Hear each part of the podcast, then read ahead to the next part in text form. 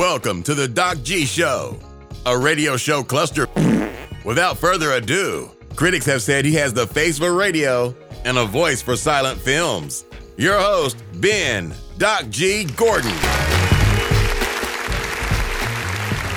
And we are on the air. Welcome to the Doc G Show. I'm your host, Doc G. With me, as always, the one, the only, Mikey Maximus, the Fernagus, Charette. Say what? Doc G, what's up? Woo!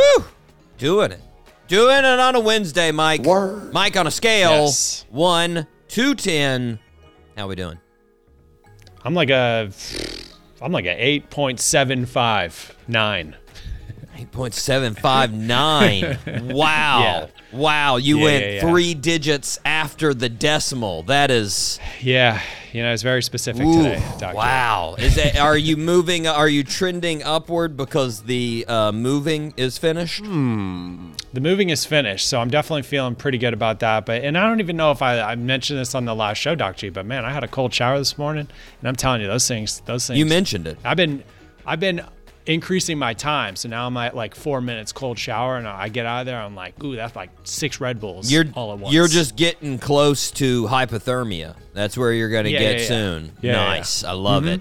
You're gonna Can't wait. gonna show up one day and you're just not gonna have a right arm, and I'm gonna be like, "What happened?" You're like, "Lost it, hyperth- hypothermia." Jeez. Froze off, but I feel great. That's no good.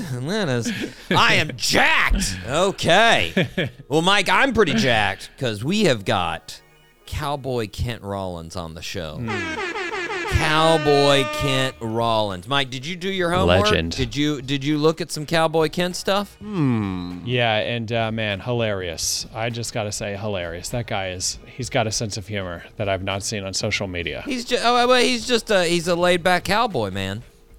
Yeah, but he's uh, he's just pretty funny in the way that he responds to some of uh, the haters. It's it's Like, it's I think that's what I enjoy it's delivery. Look, I haven't seen Yeah. that many haters, to be honest. I mean, the the the you know the amount, the the number. Not haters. It's people that it's not even trolls. It's just pe- how people like respond to what he posts on social media Mm-hmm. and then what he comes back with.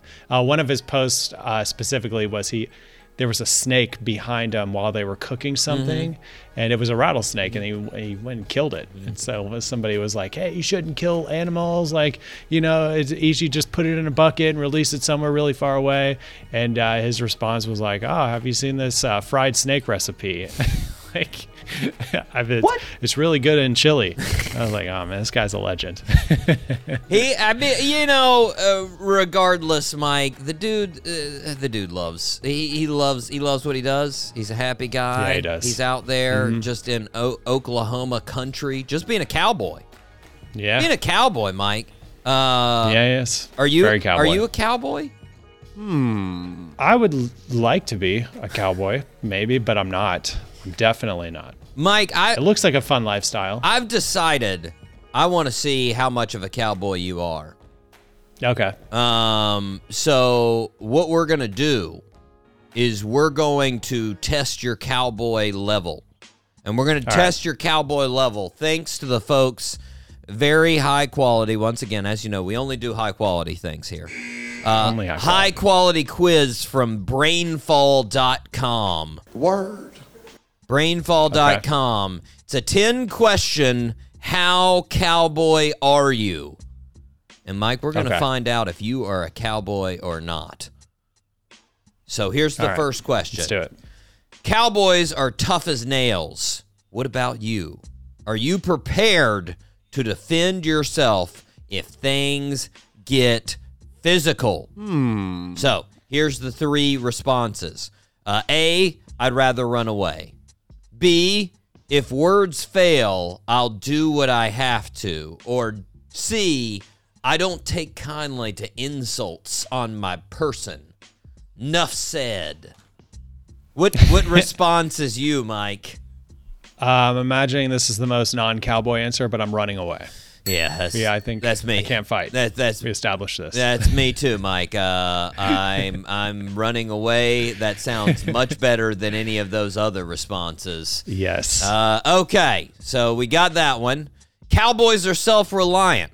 When something, i.e., the toilet, refrigerator, breaks in your house, how are you going to handle it? A. Panic. B. Ask a friend or family member. Or C.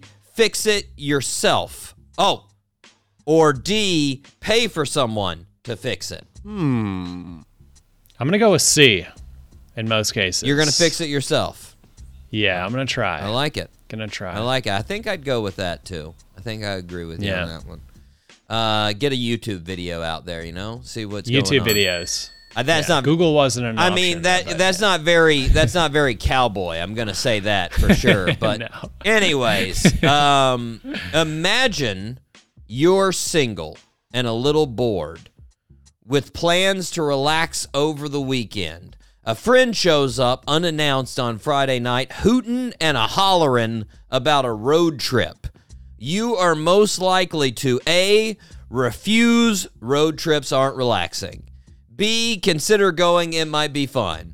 C. Go without a second thought. My love and adventure is too strong to resist. Hmm. I'm gonna go with B. I'll consider it. Okay. Okay. Where are we going? Mike, I would love to say that I am C in that uh, in that for instance, but let's be honest, I'm A. I know I'm A. They'd tell they, they they would tell me about this weekend and I'd be like, screw your weekend. I'm taking a nap, you a-holes. Um anywho, Mike, all right. Uh let's see, what are we on here? Is this the fourth question? This is the fourth question. Uh y- are you a fan of spaghetti westerns? A, of course, who isn't? Uh, B, I hate them. C, they they're all right. D, not my thing. Hmm. I'm gonna go with A. Okay, I like it. Yeah. I like, it. I, I I think I'm gonna go with they're all right. Honestly, like I like western spaghetti western specifically. Yeah. eh. Okay, number five. Cowboys need to know their way around a card table. Can you play poker? A. Nope. Uh, B. A little bit. C. I'd be happy to take all your money. A. Nope, you can't. No, I have no idea. I have no idea how to play most card games. Mike, that's sad. Solitaire, War. I'm, I'm in. We need to play some. We need to play some poker. I'll teach you, man. All right. Okay. I'm not actually good at it. Like, I, there should be another option. Like, I'll gladly play and lose all my money. That would be my option. but, uh, okay, number six. What's your adult beverage of choice? A, beer. B, whiskey. C, anything else. D, I don't drink. Hmm. I'll go with B. Whiskey. All right. Okay, Mike, your number uh, seven question. Uh, Brainfall is loading a little slow for me. Uh, okay, here we go. Number seven.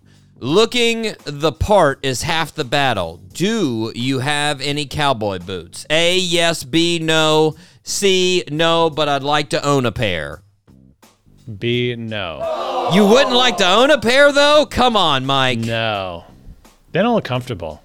You are not a cowboy, Mike. Nope. Okay, that that question alone, you have lost cowboy Yeah, status. Pretty much. Pretty much. Uh, okay, question eight. What about the hat? Do you have one? A, yes. B, no. C, no, but I'd like to own one. Hmm. C. No. But I would like to own one. All right. Proper. Yeah. Okay, now you're talking, Mike. Now Yeah, you're sure. talking. Okay, number nine. Can you ride a horse? A, yes. B, no. C, no, but I got a big old truck. B. Definitely not. You don't have a big old truck? Weird, huh? Hmm. Not even close. Huh. Oh, man. Okay. 10. There's a reason they're called cowboys. What's your meat of choice? A, beef. B, chicken. C, pig. D, I'm a vegetarian. A. Definitely beef. Oh, it's what's for dinner, mother truckers. Yes. All right, Mike, here's the results. We're calculating the results. It's probably going to take a couple hours here. This is pretty it's pretty um, uh, complicated stuff, guys. A lot of Okay, now I got to click to get the results. What are you doing to me, Brainfall? Hmm. Okay, Mike. Mike, we have your results. My God. Are you ready? Yes. You are barely majority cowboy, Mike. You are I'll take it. 54% cowboy. That sounds about right. That makes you a wannabe wrangler. Wannabe wrangler. I got to be honest, Mike. I, Okay. I think I would fall less on the cowboy range than you. So true. As far as I'd probably be like a not wannabe wrangler. I don't know. Like uh, I'm thinking about someday, maybe potentially, maybe never becoming a wrangler. That's probably. I don't know, Mike. But now that we know that you are at least majority cowboy, are you ready to fire the show up? Let's fire up the show. All three engines up and burning. Two, one, zero, and lift off. Woo, Mike, like I told you earlier, and like we just did, we've got a real deal cowboy coming on. Yes! We've got a real deal cowboy. You're going to be in the interview with me. I'm very excited about this. Cowboy Kent Rollins. My goodness, he's got a new book out. Him and his wife Shannon, they've got three books. Uh, they've had three books Taste of Cowboy. Uh, the new one here we've got is Comfort Foods, Cowboy Style. Can't wait to talk mm-hmm. about some comfort foods. He's got all kinds of other things. He's got a book tour. He's he's got a he's got a cruise, a cowboy cruise. Cruise. Yeah, yeah. Neat. Can't wait to talk to Cowboy. It's gonna be fun. But first, Mike, we need to start where we start. Birthday suits. Happy birthday, Mr. President. Woo! Mike, don't know if you remember, but I remembered myself to write it down. You're 18 and a half out of 27 right now. 18 and a half out of 20 kids. Can you believe we've already had 27 birthday suits? Jeez. Wow. Yeah. It's nuts. It's nuts, Mike. Mike, uh, I don't think you're going to do good this week. I'm going to be honest. the, these were some pretty tough ones. Um, so let's just get the ball rolling. We got a rock. We got a rocker first. Here we go. okay. Born on March 15th, 1963 in Butler, Pennsylvania, just north of Pittsburgh. Our birthday suit wearer loved music growing up. He began playing guitar as a teenager. He formed a band as a teenager with Rikki Rockett and Bobby Dall. In 1984, they changed their band's name to Poison. In 1987, our birthday suit wearer wrote the song Every Rose Has Its Thorn, which became one of the biggest power ballads of the 80s. So true. The band Poison became one of the biggest bands of the 80s. Some of their biggest songs were Talk Dirty to Me, Look What the Cat Dragged In, Nothing But a Good Time, and Something to Believe in. They broke up uh, with their original guitarist in the mid 90s, but then reunited with him in 99 for a successful tour. They've been touring ever since. In 2007, he starred in a reality show called Rock of Love on VH1. The entire show was about our birthday suit wearer trying to find a partner. There were four seasons of this show. They just couldn't find him a partner. Nope. In 2020, our birthday suit wearer competed in the third season of The Mask Singer. Apparently, he was the banana, which I'm sure helps you im- helps you immensely, Mike. I'm sure that's. and just this year, he performed on Impractical Jokers. He was on an episode. Name that birthday suit wearer. Hmm.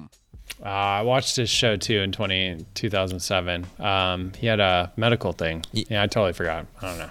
That's okay. He had take it. diabetes. Diabetes. Type Hmm. 1 diabetes. Do you remember the name? I'll give you the uh, initials for half credit, Mike. BM. Bret Michael. No.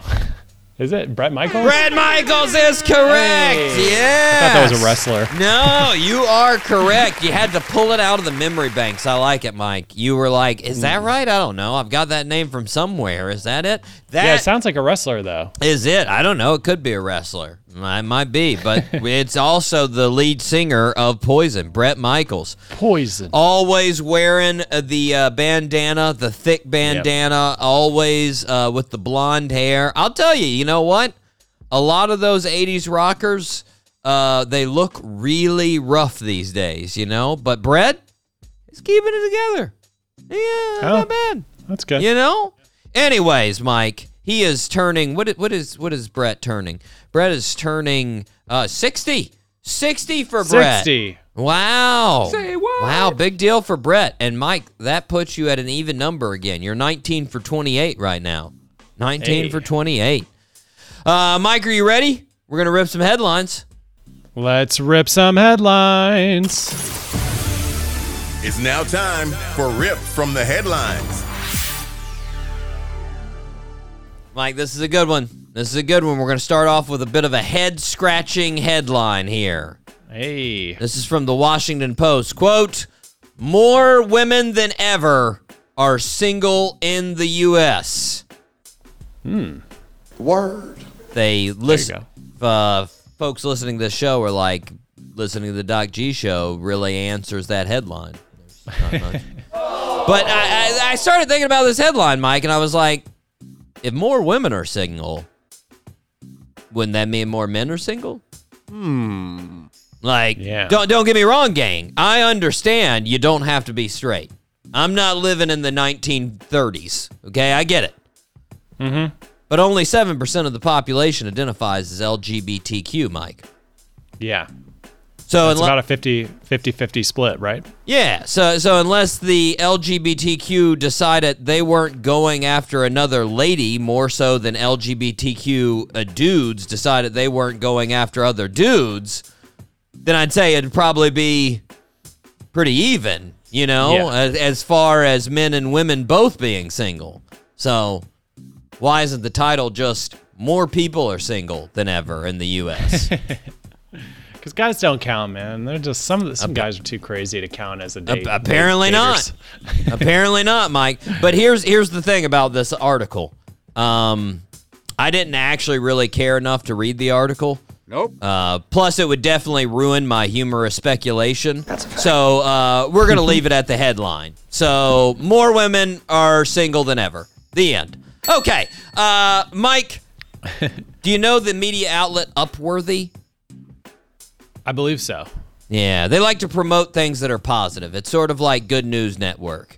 They, uh, you know, it's upworthy as lifting up, you know?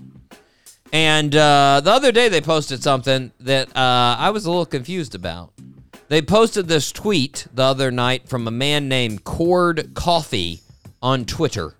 And Cord said, quote, I go to the same gas station every day after work for beer and burritos. Today, hmm. when I asked for the burritos, the guy said, quote, they're hot. I knew you'd be here, so I made a fresh batch. Hmm. And that's the most thoughtful anyone has done for me in a while. Then Upworthy had the caption, quote, It's the little things with a heart emoji, Mike. Hmm. I, I don't know. I'm a little confused on this one, Mike. To me, that's not Upworthy. Nope. I mean, Cord is having beer and cold burritos from a gas station every day, and we're like, yeah. I mean, that sounds worse than what they get in prison for food. Like, somebody get this dude a gift card to Chipotle. Don't like his tweet. Like, what's wrong with you people? Second, how long has Cord been going to this gas station before they decided the least they could do was heat up his crappy burritos for him? like, what stoner was working at this gas station? I'm like, ah, well, he has been coming in for six months. I guess I'll heat it up. I don't know.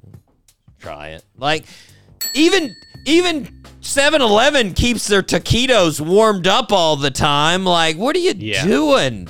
Like, this is just sad, Mike. We need to get counseling for Cord, not applaud that he's enjoying the little things. Like, no. Yeah, No. very true. But a breakfast burrito does sound delicious. Oh, don't get me I mean, wrong. I- Mike, I don't know if that's what he was getting, but uh, a breakfast burrito. And breakfast burrito and breakfast burrito and beer. Oh, Yeah. delicious. Oh, yeah. Modelo. Eh, you know, Mike. I sure I'm I'm making comments about this, but would I eat it? Yes, I would. Of Yes, course, I yes, would. yes. I'd, I'd Delicious. take it down without a second thought and be like, oh Gas station man, burritos too. Ugh. There's something extra Mike, trashy about that. I was about to say, Mike, do you see the way I look? of course. I'm so full of white trash, it's not even funny. I would go Uh. I would go to that gas station and be like, "What's the grossest, skankiest thing you got? Yeah, let's try it out." Yeah. yes. A breakfast burrito and some Cheez-Its and an energy drink? Yeah, why not? Microbiome. Mm, delicious. Um, okay. Mike, I've got a world record uh, to report. Are you ready? Hmm. Yes. Okay. Uh, Pranvi. Pranvi Gupta, a seven year old in India. She has achieved a world record for becoming the youngest person to become a yoga instructor. Word. Okay. Okay. Yeah. Apparently, Gupta started uh, performing yoga when she was three and a half years old. And she was certified by the Yoga Alliance organization after she completed the two hour training course. She said that she wants to spread the love of yoga to as many people as possible. Now, Mike, I got to be honest. No offense to Pranvi, but it's going to be hard for me to believe a seven year old is going to teach me about like true awareness and the ability to connect with my body, you know? That's a fact. Like when you're distracted by like a goldfish. I don't know. Like maybe I'm wrong. maybe Gupta is z- zeroed in at seven years old, but I'm just like, yeah. Yeah, like if I show up and there's a girl that comes up to my waist that's like, I'm going to teach you about inner peace, I'm going to be like, really? This is some kind of weird Star Wars thing? Are you like a like a Yoda character? This is I don't I don't buy it. Yeah. I don't know if I- I could take her seriously. either. No, I no offense to her. Maybe she can teach some five year old yoga, you know, and they'll be like, God, she is wise. She is seven. She's like the oldest thing I've ever seen. True- Lord. Yeah. Good you point. know? Good point. Yeah. It's all it's all perspective, you know? Yeah. Uh V, nothing but the best to you. When you get over ten, I will take one of your yoga lessons. You know, though, I can't. I don't even think I can't. I can barely take regular yoga instructors seriously. Like, it doesn't matter what age they are. Mike, double digits yoga instructor Yeah, I am right. taking. 11 year old, I totally believe you now. Seven, mm, 11, yes. Yes. Okay. That's right. Mike, uh, there's a problem in Seattle. Uh oh. Yeah, there's a major problem. A, uh, a Parks and Recreation senior gardener planted a windmill palm tree on city property. Wait, what? Too tropical. Yes. That is the problem, Mike. That is the problem. Now, windmill palms naturally grow in Asia, and they usually grow at altitudes. They can grow all the way up to 8,000 feet up in altitude, Mike. That's up Wow. there. That's a tall tree. Wait. You, well, no, no, uh, Ah, I'm, jo- I'm joking. I'm joking. Nice. Uh, that is a, that would be the most impressive tree ever. Um, but that's you know that's one and a half Denvers, Mike. That's one and a half Denvers. That's up. Well, not one and a half, but close to one and a half. Den- yeah, no, it is one and a half Denvers. It's up there. It's crazy. Anyways, the windmill palm can hold cold temps. That's the whole uh, idea there. So it can it can handle Seattle, you know. But regardless if it can handle the temps, Mike, it's ruining all Seattle's dreary, gray, grungy, horrible vibes that they love. yeah. And What are they about two weeks after the gardener planted the tree on 59th Avenue Southwest, uh, on March 3rd, the comments started popping up on West Seattle blog. Sweet. One blog member posted a picture of the tree, and that's when everybody started coming in with some good old fashioned hate, Mike.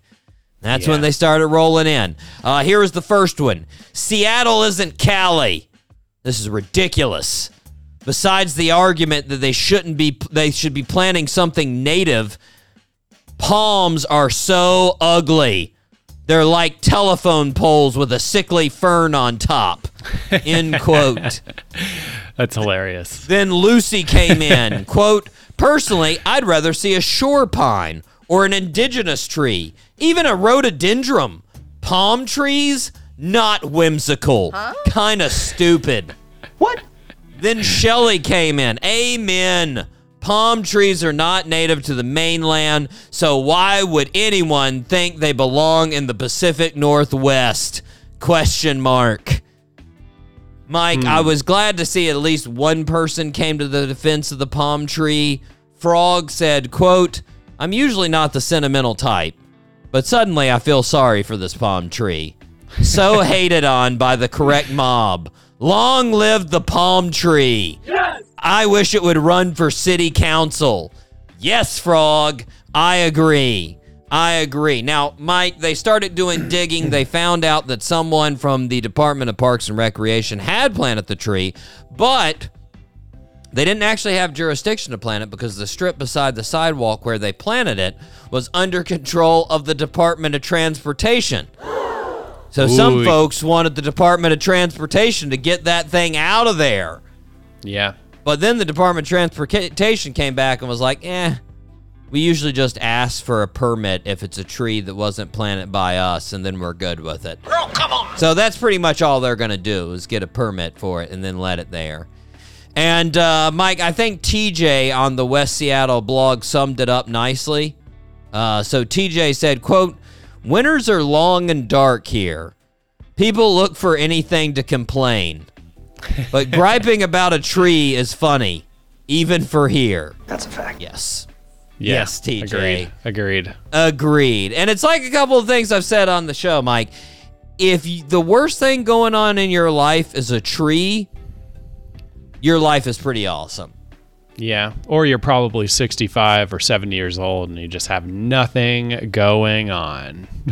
Which, eh, in that case, your life is Yeah. pretty awesome. Then stop True. complaining. You've made If- it. Yeah. If you've got to, if you've got to complain about a palm tree, Slam.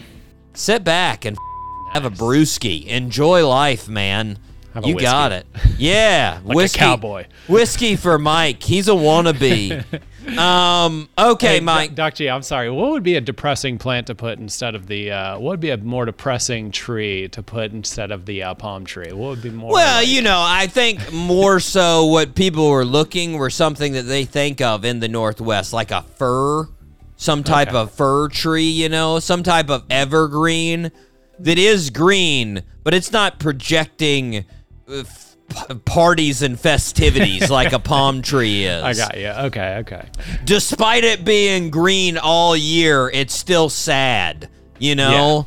There we go. Okay. You can meditate under it and not have good thoughts. That's Mm-hmm. pretty much what they want. okay. Anywho, Mike, quick story out of Colorado. A tiger tu cub named Duke is growing up in Colorado. So, uh, Duke was seized in Albuquerque, New Mexico. Person had them illegally without license. You know, that happens a lot in this country. And uh, they took him to Keenesburg, Colorado, to live at the wild uh, animal sa- wild animal sanctuary. Um, now, since Duke is only a couple of months old, he can't just hop out there and hang with the older tigers. You know, Nope. they're they're they're not they're not gonna they're not gonna let him hang with them. You know, No way. So he doesn't really have anybody to hang with. He's got some stuffed animals, but you know that's not fun. There's stuffed animals. That's not. You need a real animal to hang with. So the sanctuary actually has ten rescue dogs that serve as companions for the rescued cubs, and uh, Duke has built up a pretty strong bond with Valley, the service dog. That's a fact. And uh, they've they've posted lots of videos, Mike, of Valley and Duke romping around. You know, they're they're pretty Love much it.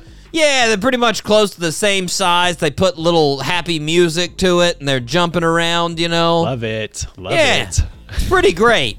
And I was, I, it makes me happy, and I'm sure everybody else watching it makes it uh, makes them happy. But give it a couple months, Mike. That service dog is not going to like what the what Duke turns into. They're No gonna way. be, what did you get me into? this guy is like 15 times bigger than me, and he's got war mittens. Those things are frightening. I don't have giant claws. Good mm. lord. Also, fun fact, Mike, I've been to that wildlife sanctuary. Oh, that's cool. Yeah. So true. It's pretty awesome. It's Yeah. weird, but it's pretty awesome. They've got like it, it it's just giant fields for all of these animals, like literally Yeah. acres and acres of like, you know, lions and tigers and bears, oh my. And then they've just got these little walkways over top of them, like on, you know, like 20 feet up. And you Oh, just walk cool. around. Yeah, and you walk around and you can check them out. It's pretty cool. Nice. It's pretty wild. It, it's sort of weird though, because like you're just out in the middle of nowhere, Colorado, literally tumbleweeds flying around everywhere, and then all of a sudden you just get to this prairie where there's lions and tigers, and you're like, huh, That's a fact. don't see this every day in Colorado. It's Yeah. a little weird for these guys, but you know, still cool. Still cool. I mean, I know tigers are okay, but lions in the snow, uh, like they don't. Ah, they're hardy. You know, they they Yeah. they've got places they can go, like you know, warm up and whatnot. Oh, they've got okay. I options got and you. everything. I gotcha. Uh, Mike, here's a quick one. Interesting headline from uh, Parade magazine. The title is quote Nicolas Cage explains why you won't see him in a Marvel role. End quote. Hmm.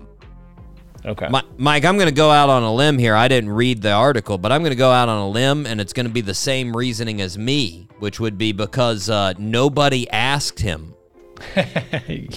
Probably. no offense to Nick Cage. Don't get me wrong, Nick. I love The Rock, but who wants to see you as Spider Man? What? No, Yeah. no. Come on. Stick to Ghost Rider. Get get it. Oh, yikes. Yikes. yikes, Mike. Okay, before we go to break, got uh I've got two world records, and you are gonna tell me which one is more impressive. Okay. These are two fitness records, Mike. Two fitness records. So Jackson Italiano, what a name. Jackson Italiano from Sydney, New South Wales, Australia, set the record for most pull ups in 24 hours. He completed 8,008 pull ups in 24 hours. Ooh. Jeez. Yeah. So a couple things on that, Mike. They didn't give me a uh, an actual age for Jackson. Hmm. So I I'm guessing just by his look, he was somewhere between 18 and 28. That's as Okay. much as I could do. And uh, side note on Jackson, Mike, he's in a band called Fathom. I looked at his Instagram. He's at a, in a band called Fathom. They got a show coming up at the Alley in downtown Sydney. If anybody's interested in Australia, Jackson plays the keys. Get on over there and show Jackson some support. Yeah. Um, but our other uh, world record, Mike, right here in Florida. Rob Sterling achieved the record for most push ups in an hour. 3,264 What? in an hour. And Rob is 60 years old. Mmm. Now, a side note before you make your decision, Mike, I will say I watched both videos. Uh, not like all of them, obviously, but you know, them updating. And uh, Jackson's pull ups were real deal. All the way down, all the way up. Now, Rob was, uh, Rob, on the other hand, with the push ups, he was playing it by the book. He was playing it by what is classified as a full push up for the record, but that it, it's not what you think, or at least what I think of as a full push up. His chest hmm. was not going all the way to the ground. He wasn't coming all the way back up the full extension. That is a full push up in my book. Hmm. That wasn't happening. Regardless, still super impressive. I mean, Yeah. to do 3,260 of anything in an hour, wow, right? But what are you going with, Mike? Rob, 3,264 push-ups at 60 years old, 60 years old in an hour, or Jackson, 8,008 pull-ups in a day. What are you doing? Hmm, that's a tough one. Um, I'm gonna go with the pull-ups. Yeah, I was Yeah. gonna lean towards the push-ups, but man, eight thousand pull-ups. Those are hard. I mean, eight thousand pull-ups, man. Eight thousand pull-ups. It was impressive. Impressive. I mean, Yeah, both, like. I said, both are impressive. Super impressive that he's 60 years old too for Rob. I mean, you know, that's good lord. What fitness for 60 years old. Yeah. I bet I, I, I bet you Bret, Bret Michaels can't do it. You know, No no offense to Bret, but I'm betting he's not doing it. Regardless, Mike, shout out to both of them. Shout out to oh, Rob. Oh, yeah. Shout out to Jackson. Way to get those world records, guys. Way to get them. Mike, we are going to take a break. We are going to hear from our former guest. This is none other than Jesse Roper that we had here earlier on in the year. This is his fantastic song. Does anybody know? Make sure you go check out his music and his interview on the February 8th show, right here on the Doc G Show.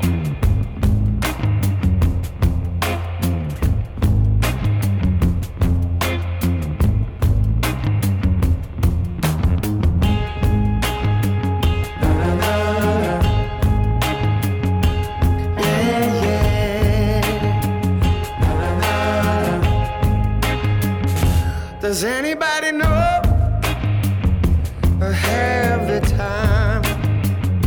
Does anybody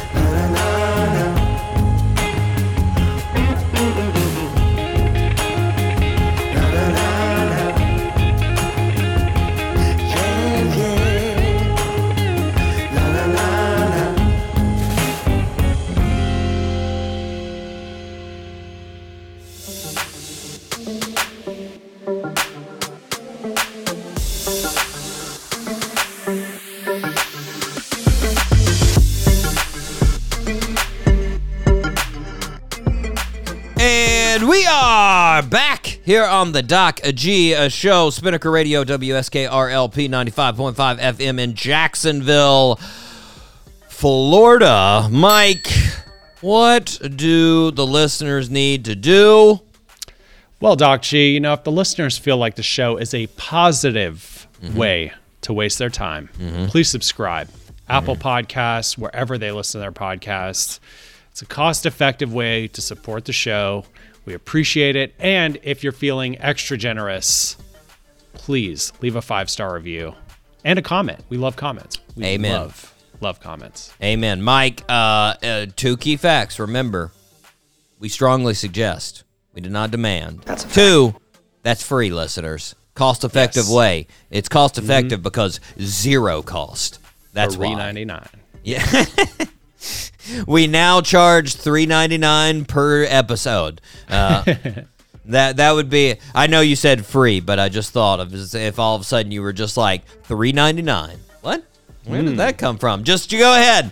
That's That- our Patreon. I was about to say. future. I was about to say we get we get a Patreon, and then we start giving away some free tickets to live shows, Mike. Oh yeah, The future. Ah, just think about it. And then we invite when we do a show in Tulsa, we invite Cowboy Kent on the show with us.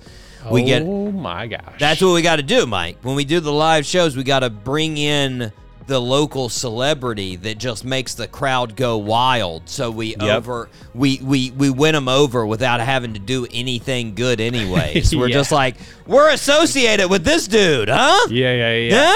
Yeah, you know, by association. That's the way I love to Mm-hmm. win people over. Because then you don't have to do any effort. You don't have to do No. anything good. They're like, ah, all right, I guess I like him. He's with Cowboy Kent, I guess, you know? That's a fact. Anyways, Mike, we need to thank the people that regularly listen to the show. We do. They're known as the regulars. Here we go. Shout out. Shout out to Jacksonville, Florida, Columbia, South Carolina, Radford, Virginia, Gainesville, Florida, Frankfurt, Germany, Anoka, Minnesota, Ashburn, Virginia, Piracaia, Brazil, San Diego, California, Dublin, Ireland, Boardman, Oregon, Genoa, Italy, Richardson, Texas, Barcelona, Spain, Winfield, West Virginia, and Biloxi, Mississippi, Tulsa, Oklahoma, Peoria, Illinois, Katy, Texas, Toms River, New Jersey, Olive Branch, Mississippi, Asheville, North Carolina, Los Angeles, California, Spartanburg, South Carolina, and Athens, Georgia. Georgia. Whew! There we go, Mike. What a list. What a list. I am I am happy with the the newcomers. Thank you for coming and becoming regulars. We appreciate it. And of course, the the folks that have stuck it out with us for a long time. You know who I haven't shouted out for er, for a while? Barcelona, Spain. Those guys have been with us. Yeah, Barcelona, Spain's been with us a long time. I can count on them. They're like a Yeah. like a clockwork, man. Like clockwork in Spain. Love you, Es- Barcelona. España coming in with the with the vigor. I don't Yes. know. That was the Great best city. thing I could come Yeah, up go with. back there. Y- yeah, yeah. When was the last Barcelona's time you were in Barcelona, Mike? It was a couple of years ago. I missed the. Uh, you know what's so good about Barcelona? It's so awesome. Is the um, Late night dinners. ah, the the late night dinners. Uh, the um, ah, d- now I'm. It's a seafood dish with the rice. A pay pay. Uh, I know what you're talking paella, about. paella, Paella. Paella. Yes, Yeah, indeed. So good. Ah. They know how to do it, man. Uh, Spain. Spain has got the right personality for me. You know. yeah, it's They're laid place. back, you know. I love the fact that they start work late. They they go to lunch. They come back to work late. They're like, yeah, maybe we'll do a little bit of work. You know what? Might take a nap before I go back to work. We'll see what happens. Yeah, exactly. and then they go back to work. They work a little bit later than us into the night, and then they're like, you know what? Not gonna have dinner until like nine or ten, maybe even later. I don't know. We'll see. Yeah. Like just ah, Spain.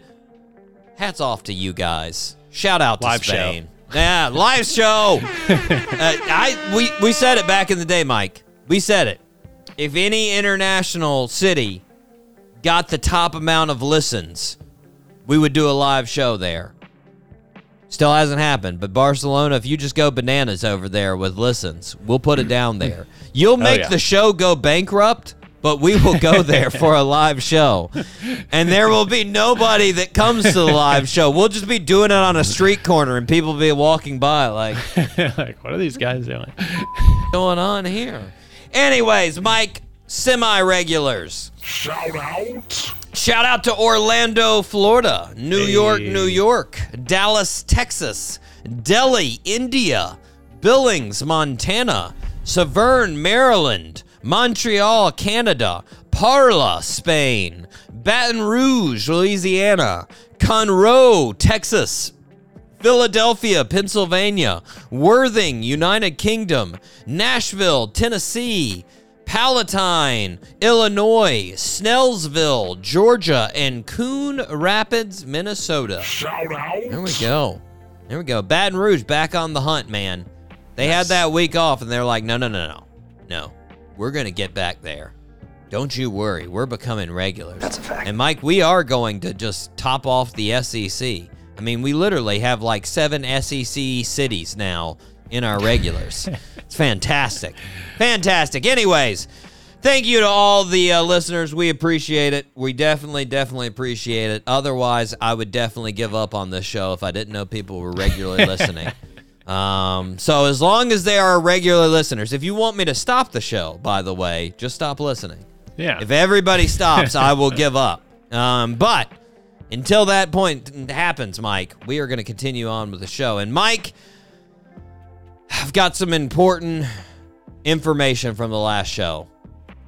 Are you ready? In previously Yes. on the Doc G show. Previously on the Doc G show. Previously on the Doc G Show. What do we got?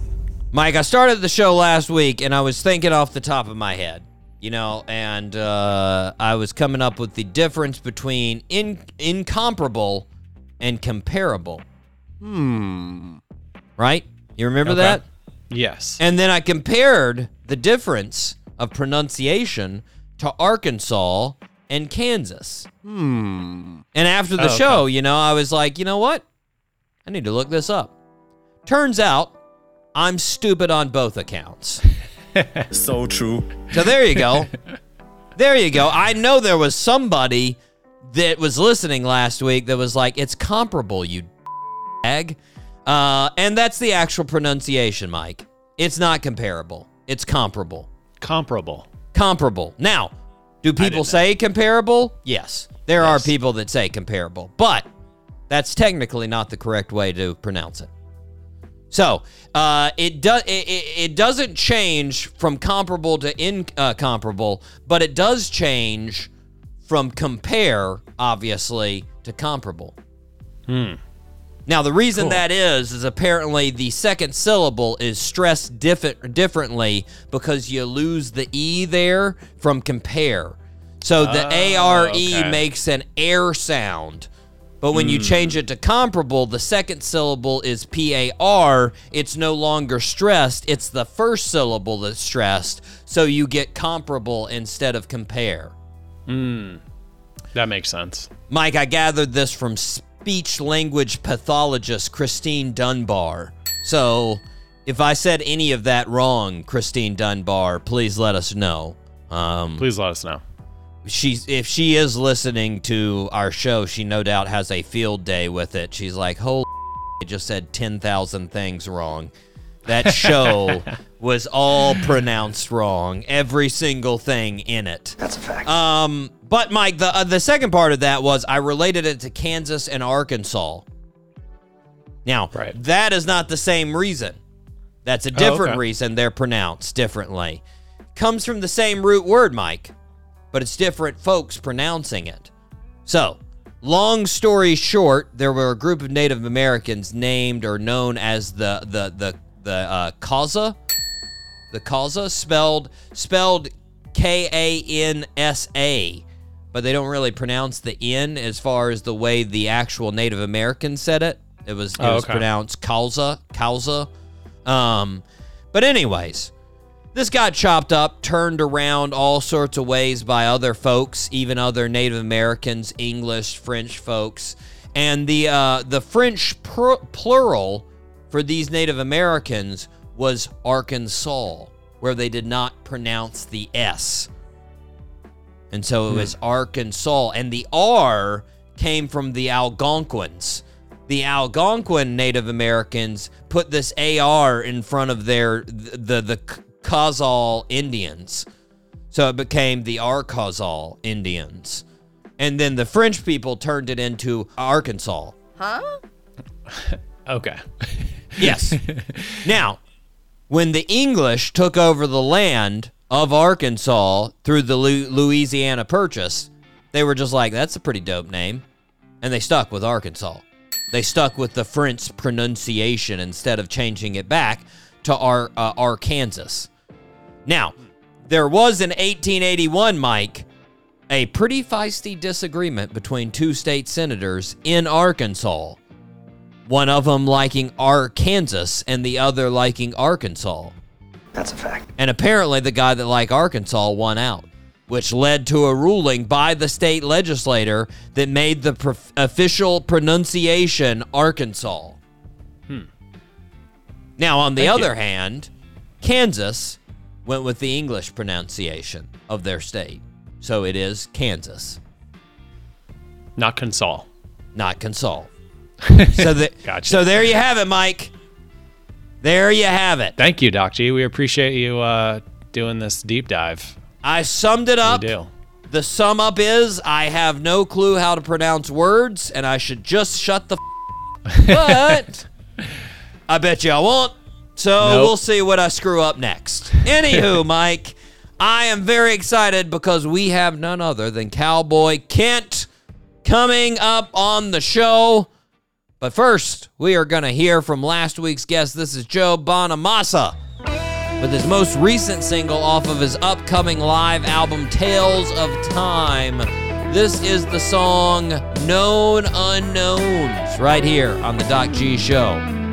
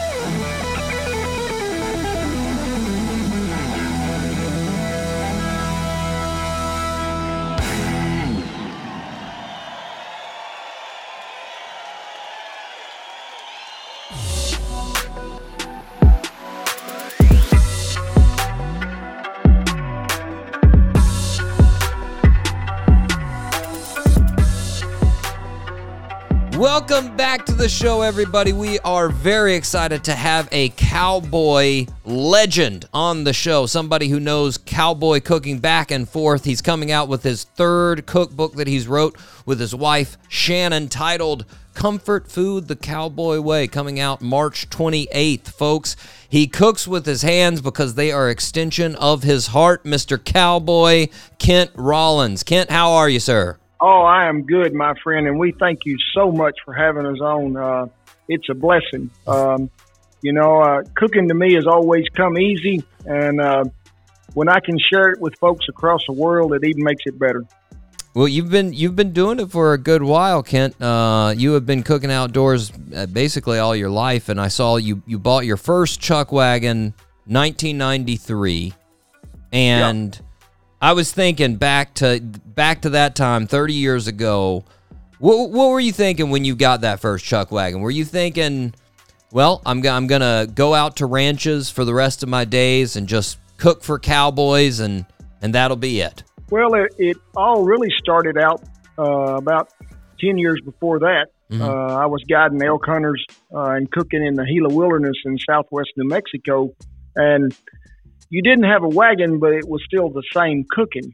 Uh, you know, we packed everything in on a mule, usually um, maybe three skillets and four Dutch ovens, and uh, we'd go about 21 miles in. But uh, it was very different because we'd be at 9,000 foot, and things cook a whole lot different at 9,000 foot than they do at sea level, you know. So it took me a long time to figure out why biscuits didn't rise. I know the first morning I made them, they was about maybe a half inch tall, and one of them hunters, uh, he is from upstate New York, and he looked over and he said, is this flatbread? I said, it is today, brother. I said, that's what it is today. We'll call it something else tomorrow, but I said, it is flatbread, you know. But when I got out of there and um, was on the way home, I really got to thinking, you know, I think uh, I'm to get a wagon, go to cooking for ranches because I'd eat off some wagons when I was uh, working on some. And some of them was really good cooks, and some of them, you know, needed a little help. Uh, you never complained about a cook because uh, that was just not cowboy etiquette, you know. And if if you're really hard on a cook, my dad used to tell them old horror stories a long time ago that, uh, you know, you didn't want to make the cook mad. He'd poison you if he got a chance, you know. So uh, cowboys respected me a whole lot because I'd worked on both sides of the fire, whether it be a branding fire or a cooking fire. And um, usually I could stay busy from all last February to up through September, sometimes October. You know, you could be gone as long as you wanted to and um, sleep in a teepee in a bedroll for forever. And um, my mother asked me one time, I'd been gone about eight weeks, and um, she said, Do you miss home?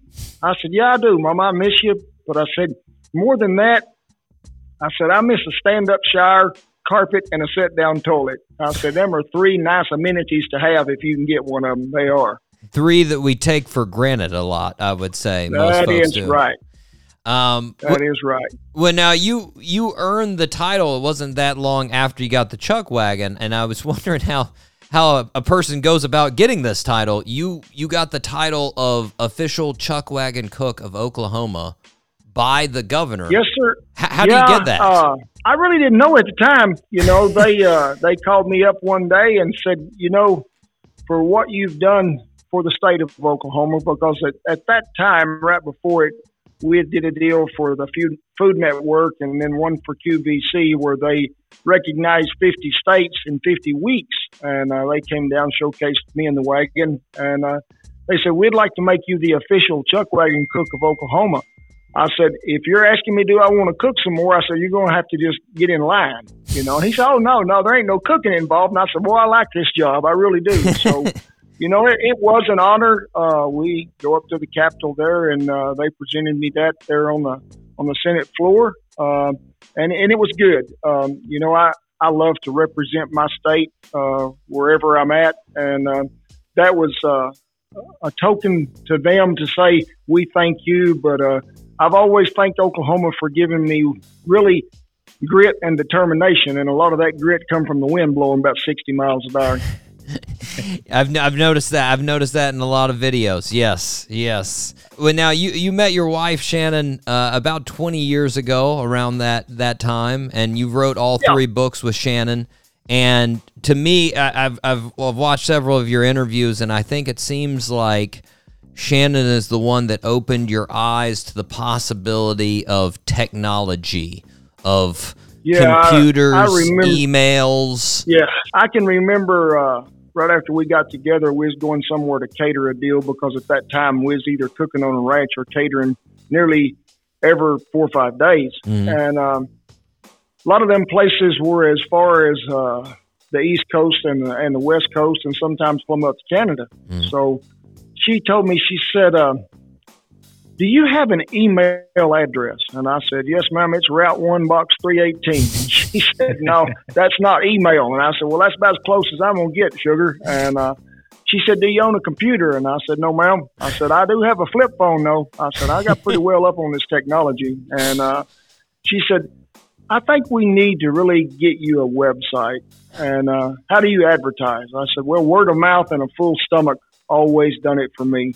And I said, if you got good food, I said, people tend to know about it pretty quick. And I said, the phone rings, the good Lord has blessed me. And I said, I just keep cooking. And she said, well, I think there's a few things we could do different. And all these stories that you tell me going down the road, she said, I think you should write a blog. And I said, ah, you don't know my writing. I said, I didn't have good penmanship to begin with. And she said, no, uh, I know you're writing. You've sent me a lot of letters. And uh, so she got, when we got back off the road, I remember her setting me down in front of a computer and she said, you do know how to type, don't you? And I said, oh yeah. I said, I, I can, I can type. I said, it's pretty slow, but I said, I can get there.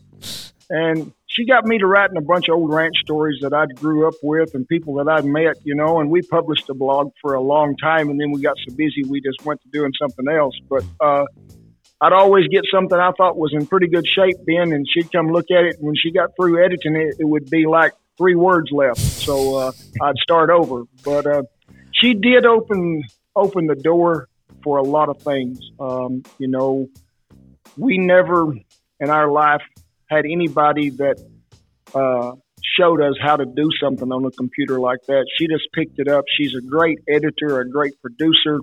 All three cookbooks, uh, she took all the pictures, whether it be food or scenery. Uh, we've wrote all the stories. Uh, so we, we're really proud of all three books, and I really look forward to this one coming out because it's got a lot of old classics in it. But um, she is uh, a great inspiration, the love of my life. She told me, she said, one thing you taught me a long time ago, the glass is always half full. It's never half empty. And uh, I always looked at life like that. I think it's being raised by parents who went through the Dust Bowl, and um, they sort of had that grit and the will and the determination, that no matter what come at you, you just got after it and got it done. Progress. Progress. Got to get it done. Well, now, um, along the lines, and I think a lot of folks got to know you through this, was was the throwdown with Bobby Flay. Uh, that's that, Yeah. that that was a big turning point there. It was it wasn't your first TV appearance, but it was definitely one of the biggest. And um, from in that show, you're supposed to be sort of caught off guard by Yeah. Bobby coming. You think you're making another show, and then he shows up. And I was wondering, Yeah. were, were you really in the dark? Did you really know Yeah, that? you you don't have any idea. You know, uh, we'd filmed for two days. They told me they were doing this special on chuck wagon cuisine. You know, and we was on a ranch at the time down there in North Texas, and uh, Shannon had been gone for two days. Her grandfather had passed away, and she, I went to Oklahoma City to get her about midnight, uh, right before that last night. And she said, "How's filming going?" I said, "Something different happening tomorrow." I said, "I don't know what it is." I said, "They brought in more film crew, more light crew." I said, "There's more people down there," and I said, uh, "I said if it takes 35 or 40 of them to produce an episode, I said they way behind. I said they need work for me and you when it's just me and you and a beagle."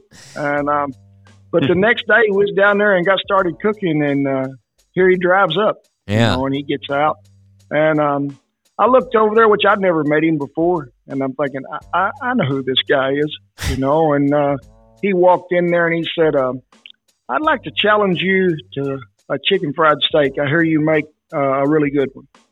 I said, "Well, I've made a lot of them uh, over the last uh, 20 years. And I said, Where you want to challenge me at? He said, Right here at your wagon today.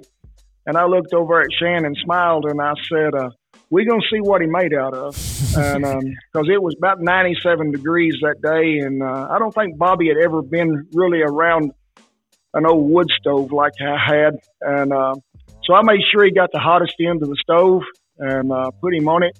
And I've never seen a man sweat that much nor get that red in the face. And, I was I was about to say he looked like a tomato in that video. When oh, he did. It. He got hot. He told me when that was over, he said, you, you know, you're a fool to do this job. I said, no, it's job security, Bobby. I said, ain't nobody going to take it from me. And uh, he said, I'll be glad when we get back to New York and air conditioning. And I said, yeah, I bet you will. What would you think of? Because I saw you taste it in the video. What What did you actually think of his his chicken fried steak? His attempt. Well, you know, when he first started out, and sure he had a piece of top sirloin there, but uh, he uh, put a piece of saran wrap over it and then got to flattening it out some more. And um, I finally took him a big old sledgehammer over and told him, I said, we ain't making jerky, Bobby. We're making chicken fried steak because uh, he didn't realize, I don't think, and he had done all the research, not me, Yeah. you know, uh, before he came. Chicken fried steak sure is about a really good cut of meat, and we use about a five and a half ounce, uh, either usually top round or most of the time, I mean bottom round most of the time. And, uh, but we run it through a cuber about three times. And um, it's certified Angus beef, is the only thing we've ever used to cook them with. But uh, he had his real thin, and then he didn't know it was so much about the crust, you know. And he was pan frying his, and we did a shallow deep fry with ours uh, on some stuff that we used, and it gives it a big old crispy crust. But when I tasted his, and and nobody I'd ever known at the time put thyme in their gravy that they poured over meat, and it had bacon on top of it, you know. And I and I told him, I said, "This is about chicken fried steak," and I said, "Not about gr- not about bacon." I said, "Sure, you got to have gravy with every meal, but uh, I said, I've never tasted thyme in it. You know, it's uh, his meat was a little tough, you know, and it was uh, didn't have a lot of crust to it. Yeah. Yeah, well, now Bobby does seem like one thing that I've always, you know, I've watched a lot of his shows. He seems like a great cook in the fact that he seems like a sponge. Seems like you know when he when he goes some near somebody, he'll he'll pick up things from their re- repertoire, and I, and I and I, Yeah. I feel like that's cowboy cooking in a way, a, a lot of ways. Uh, Do you see a similarity in that fact as far as wanting to build off of somebody else's sort of practical experiences like that? Yeah, and a lot of it too, Ben, is just uh, you got to improvise, especially when we're out there on the ranch. You know, you're 70 miles from a grocery store, and uh, you run out of something or you forgot to get something. You find out something that'll work in its place. You know, and that's uh, Shannon always told me. She said, "You'd be good at these shows because you've always run out of stuff and made something work with what you didn't have." And um, but Bobby, Bobby's a great cook. And uh, I remember giving him a really hard time. He drug out some cast iron there that had his initials on it. Was going to throw it up there on that stove. And uh, I told him, I said, Bobby, you ain't met Bertha, but I said she's she don't like foreign cast iron, and I said she'll probably melt that before you get to use it. I said, so I got a 20 inch large skillet over here. You can just use it. But uh, he told me, he said, how do you control the heat here? I said, you either throw more wood in it or shut the door. I said, that's all you can do. There's not a knob. There ain't a cord. I said, it's Mother Nature and it's hot. Man, that's a lot of gauge there. That's a lot of eyeballing. It is. Um, It is. You know, it's something uh, that I think he knows too, and and a lot of great cooks that cook on like open fire. You know, a lot of it's by sight and feel or touch. You know what you're cooking, and uh, I've never in my life could tell somebody where you're going to cook this exactly three minutes. You know, because I don't I don't have anything to regulate a fire like especially if it's on old Bertha to where you can turn a knob down and say, oh, it's 350. Uh, she's usually anywhere from 400 to 750 degrees. Yeah. Yeah, that's always it reminds me, you know, the difference when you look at cooking like that, it, it it's it's an art. Whereas Yeah. when you look at a lot of bakers and, and things on that side where you have those exact precisions, it's a chemist. You're putting in the Yeah. exact things and you're gonna say, okay, this is twenty minutes, it's at this temperature and it's coming out then. Yeah. Where what you're Yeah. doing is is artwork of modulation as you go. Well, that I, learned from my mother and standing around in a kitchen when I was young, watching a bunch of old women uh, make everything in the world, and I never seen a recipe. You know, they just poured stuff in their hand, throw it in here, put it in there, and it was always some of the best food I ever eaten in my life. And I can remember when we made the very first cookbook, and we'd go through all of it, and uh, Shannon say, "How much is a handful?" And I'd say, "The right amount." And she said, "We got to write this out where people will understand it." So then I'd go all the way back, and she'd say, "Well, how much do you think that is?" I said, "That is one tablespoon." She'd say, "You don't know that," and I'd we'd pour it out, and she'd say, "It is a tablespoon." I said, "Yeah." I said, "It comes from repetition, from years and years of just doing it." And I said, "You realize what something looks like?" And I said, "To me, some of the best cooking in the world is." Not about can you follow the recipe, but can you make that recipe better? You know, don't be afraid to change a little something. Don't be afraid to mix it a little more or add something to it. And uh, Cowboys have always been the best experimental people I've ever seen because they ain't got nowhere else to eat. You know, uh, we're in the middle of nowhere, and when they sit down and they uh, clean a plate out and they come back three times, you know it was a keeper. that keep that recipe. Remember those. Yeah. Yeah. Well, now currently you have about two and a half million subscribers on YouTube, which is amazing. You joined YouTube around around the time uh, that you were on Throwdown with Bobby Flay. Yeah. And I, I sort of wonder when you started it, did you have any idea how big it would be, or was it just sort of a pastime thing of, well, we'll put some videos on there, we'll see? Yeah, when we when we first started out, when Shan hit me up, she said, uh, "I think we should do YouTube." And I'd watched YouTube a little here, there, and yonder, and I said, "Well, if I said you're going to have to edit them, I don't know nothing about that, sugar." And she said, "I can do that. I'll find out how to do it." You know, and uh, we'd make three or four videos and stick them on there. Never, never really worked at it real hard till probably nearly three years in. Yeah. And uh, then we got to figuring, hey, you can reach a lot of people on YouTube. Uh, it's it's all over the world. It just ain't in Texas or Oklahoma. There's people everywhere. Yeah. So we got to putting a little more time and effort in it. And uh, one thing that I've known uh, since the last probably six and a half, seven years is you got to be consistent on YouTube. Uh, you have to have a a set day and a time, whether you're publishing one video or ten a week. You know, and everybody knows that 2:30 Central on Wednesdays ours is coming out, and on Sunday afternoons we have another one. But it's uh, I never knew it would really get to this, and I remember we were cooking in Branson for seven weeks for a festival, and we got an email uh, one day, and it said, "You're going to receive a plaque for hundred thousand subscribers." And I looked at Shannon, and I said.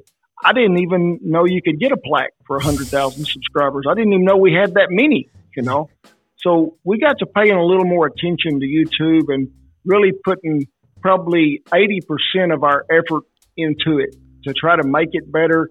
Uh, and Shan, she had every kind of camera in the world. Uh, you know, some of the very first videos we did was on one of them little Sony holding cameras, and uh, you know they didn't have we didn't know what mic to use for this, that, or the other, and um, now everything we shoot is on an iPhone. Uh, we use a Rode mic. They're probably some of the best in the world for our conditions, especially with the wind blowing. But uh, it's always been pretty simple. And she found out in editing that she would think, "Boy, I'm going to make this cut and dried. We're going to make it this and that." And uh, we finally realized people want to see natural. You know, if you mess up, it's okay. You know, so we try not to go too in depth to try to make it something that it's not because I've always been a firm believer in just be who you are and don't be something else. Yeah. Yeah, well, I was going to ask you about two of those things on YouTube. One uh, with the mic, it looks like you got like almost a little koosh ball there on your on your collar. Yeah.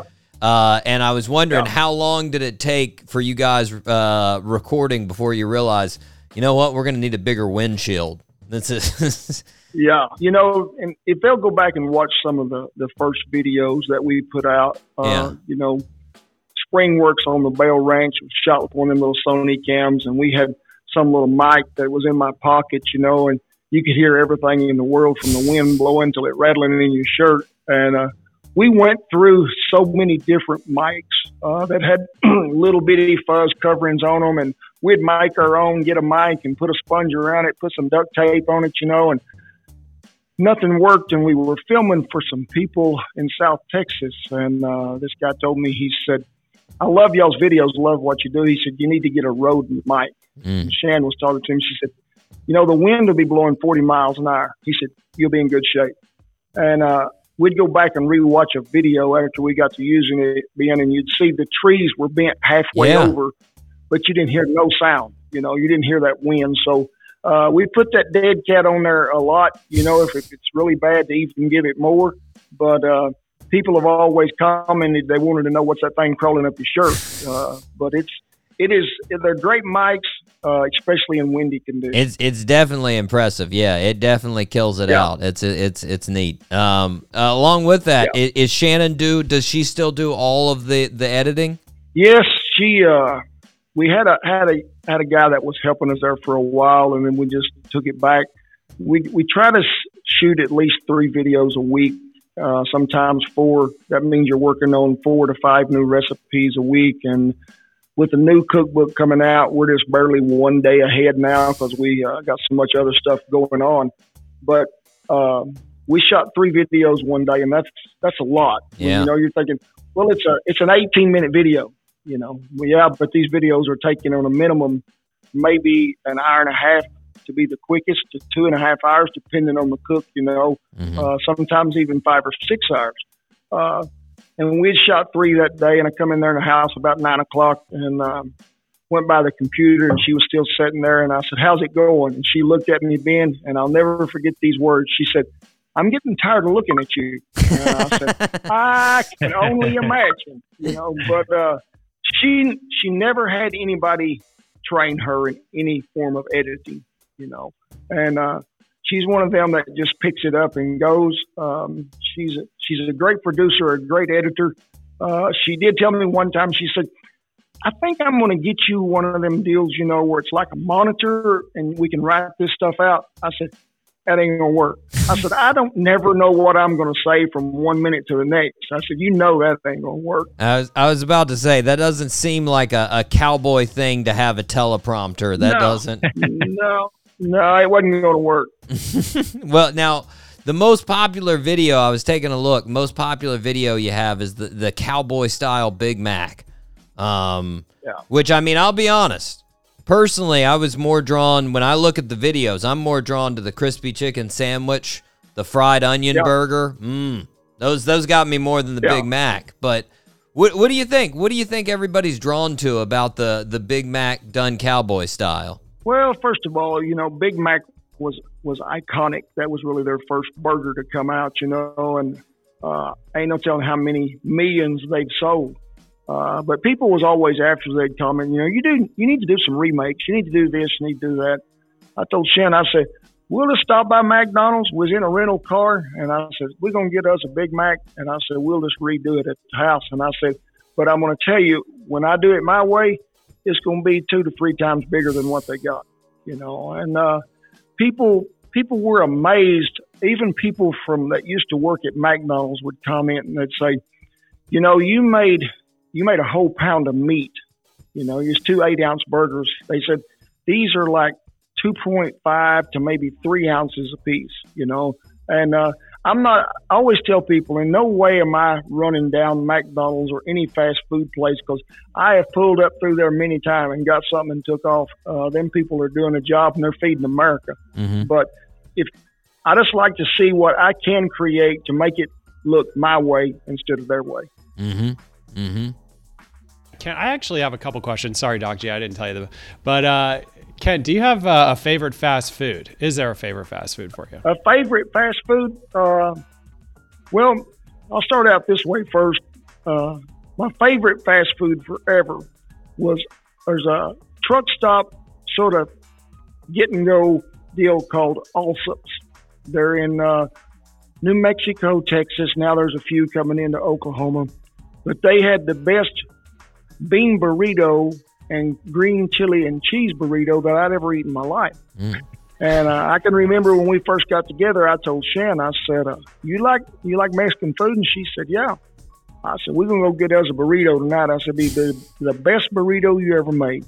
Well, I had to work cattle all day and come in. And she was in the house and she said, "What time you want to go get this burrito?" And I said, "Oh, whenever you whenever you get ready to go." Well, she's in there putting makeup on, all dolled up, you know. And we pulled in down there at that truck stop, and she said, "You got to get some diesel." I said, "No, ma'am. This is where they sell the burritos." She said, "I took a shower and fixed my hair for this." And I said, "You be the best looking thing in there, I promise you." But uh, I have eaten a many one of them, but uh, we do we do eat a lot of beef. But I do like uh, I like fried chicken, you know, or some place Yeah. that's got some good fried fish. My favorite food of all, and she got me on this, is sushi. Uh, Ah. I didn't even know what it was, you know, 30 years ago, but I do love me some good sushi. Yeah. Mm. Before you go on, Mike, man, that just reminds me of that tweet we were talking about earlier on the show. The tweet where uh, the guy was at the gas station with a burrito. Here I was making fun of burrito gas station burritos, and and I could be missing out on one of the best burritos there is. Oh, yeah. There you go. Yeah, if you ever if you're ever in the western half of New Mexico uh, or West Texas, you look for an Allsup's. They have some good burritos. There it is. There it is. Uh, the other question for you, Kent, was like, what what's been the, the the hardest, most challenging YouTube video you've had to shoot, like in terms of cooking? Is there one that stands out? I think most of it has to do with the weather. You know, um, we'll uh, we'll start something and the wind will get up 45, 50 miles an hour, and it's when you're cooking something in a Dutch oven, uh, you've created a microwave. You know, because there's so much heat that's being really like a like a furnace in a way, or maybe when the wind's blowing it, sure you're losing some heat from it, but you're gaining so much more on one side of it, and it's always been a little tricky. But uh, Shan told me one time, she said, "You need to venture way out and do some wontons." I said, "Some what?" She said, "Some wontons or pot stickers," and I said, Yeah. I ain't never seen none of them in my life. I said, you you know I probably ain't going to eat that stuff. And she said, I just want to see what you can do. So uh, I made some pot stickers, and she come by there and she eat some of them, and she said, these are about as good as I have. Where do you, where, how do you know how to make these? And I said, it, to really all it is is just a little meat pie that's got Asian flavor. Mm-hmm. And I said, then you just fry them up in a skillet after you steam them for a little while. And I said, they're good. She said, we're going to do a video on it. And I said, I don't know how well it'll do. I said, because I don't think they ever seen no cowboy do a pot sticker, you know. So uh, it was a little challenging for me, but I do like to venture out and do things that people think, oh, he can't do that, you know. And uh, so it's that's that's always a little challenge of it. I, I was thinking about this because I saw this in an interview you were talking about YouTube, and in my head, as a cowboy, I would think, well, this guy would never, never read comments. That doesn't seem like you know, like he he doesn't care what's going on with these videos. But I heard in the interview that you said, you know, you you get up every morning, you know, around in the hour of four or five a.m. You're reading comments. You're going through those comments and looking at them. That's uh, one thing, Ben, I really think that makes a difference in YouTube is how you can connect with your audience. You know, and uh, there's so many of them now. I can't get to all of them, but I used to start about 4:30 every morning and make sure that I caught up from 24 hours before. You know, and um, sure you you got to have thick skin if you're really going to try to do something on YouTube because there's a lot of a lot of people that are really brave that don't have a name. They just have a little avatar picture, and uh, you know they'll they'll call you things and tell you things that you sure don't want to hear. Uh, and it used to really bother me, but our fans take care of them pretty quick now. Uh, you know, we have some of the best loyal fans in the world, and uh, yeah, they usually get rid of them or chastise them pretty hard. So I don't worry about it too much. And uh, but it's it's always something. If if people got time to tune in and watch, you need to have time to try to have some kind of conversation or give something back to them people. Uh, you know, we get a at least once a month we get a call from a producer and they'll say, "I have the perfect show for you," and I'll say, "No, you don't. Uh, we've already got it." Yeah. And I say, "Because y'all are not going to let me say God bless America. Y'all are not going to let me say let's pray for so and so." I said, "So I believe I'm going to stay where I'm at." Well, I, I was about to say you. Uh, I do see a lot of positivity in those in in in the comments. Honestly, I mean Yeah. the, the the positive comments sort of outweigh the negative comments uh, as far Oh, yeah. as uh, as far as what you've got going. And I, uh, I I would have to go to guess that that's mainly because of your positivity. Uh, you know, I mean, you, you you seem to try to promote as much positivity in the videos as possible. Oh, you know, I, I told people a long time ago, this is not just a cooking show. You know, we want you to learn something about life. About life, we may make you laugh, but we might make you cry too. You know, it's uh, we have so many emails and comments from servicemen and women that are still active duty that would say, "What we did today wasn't pleasant, but there was ten of us gathered around a laptop in Afghanistan, and you made us feel like we were home. Please don't quit cooking." You know, and uh, that's to me is probably gives me more inspiration than anything. Yeah. Or somebody saying, "I'm watching your videos while I have chemo." You know, well, I may be tired of cooking, but I'm not. I can't be. You know, the good Lord give me a talent, and I'm gonna aim to share it. That's what He's made for me to do. And uh, if we can help somebody out uh, by answering a question or just giving them a little uplifting, hey, that's life, and we need to do it. Yeah, for sure, for sure. Positivity outweighs the negative. Oh yeah. Well, now, but one thing before we go on to the cookbook here, at the start of next year, you've got something big coming up. You've got the Taste of Cowboy cruise. You've got a cruise. Now, Yeah, I mean, I don't know, Ben. I they uh, some Shannon told me a long time ago. She said, "You've never been on a vacation in your life, have you?" And I said, "Not that I didn't have to cook or work while I was there." and she said, "We need to go on a vacation where you ain't doing nothing." And I said, "We better not stay long because I, I I don't think I could I can do without." and uh, she said, well, we're going to go to the Bahamas. So the first year we went to the Bahamas and it was five days, and she thought, well, he's going to go crazy. I didn't know that you could sit there and somebody wait on you and you didn't have to do nothing. Ben, it sort of got in my blood, and uh, we've been five or six different places over the years. Uh, but then they got to asking me, they said, you know, you need to do a cruise. And I said, oh, that's a lot of water. I said, if you can't skip a rock across it, I might not want to be on it. And uh, some dear friends of mine who are great entertainers that are going to be on it. One of them, Andy, has done a cruise a lot.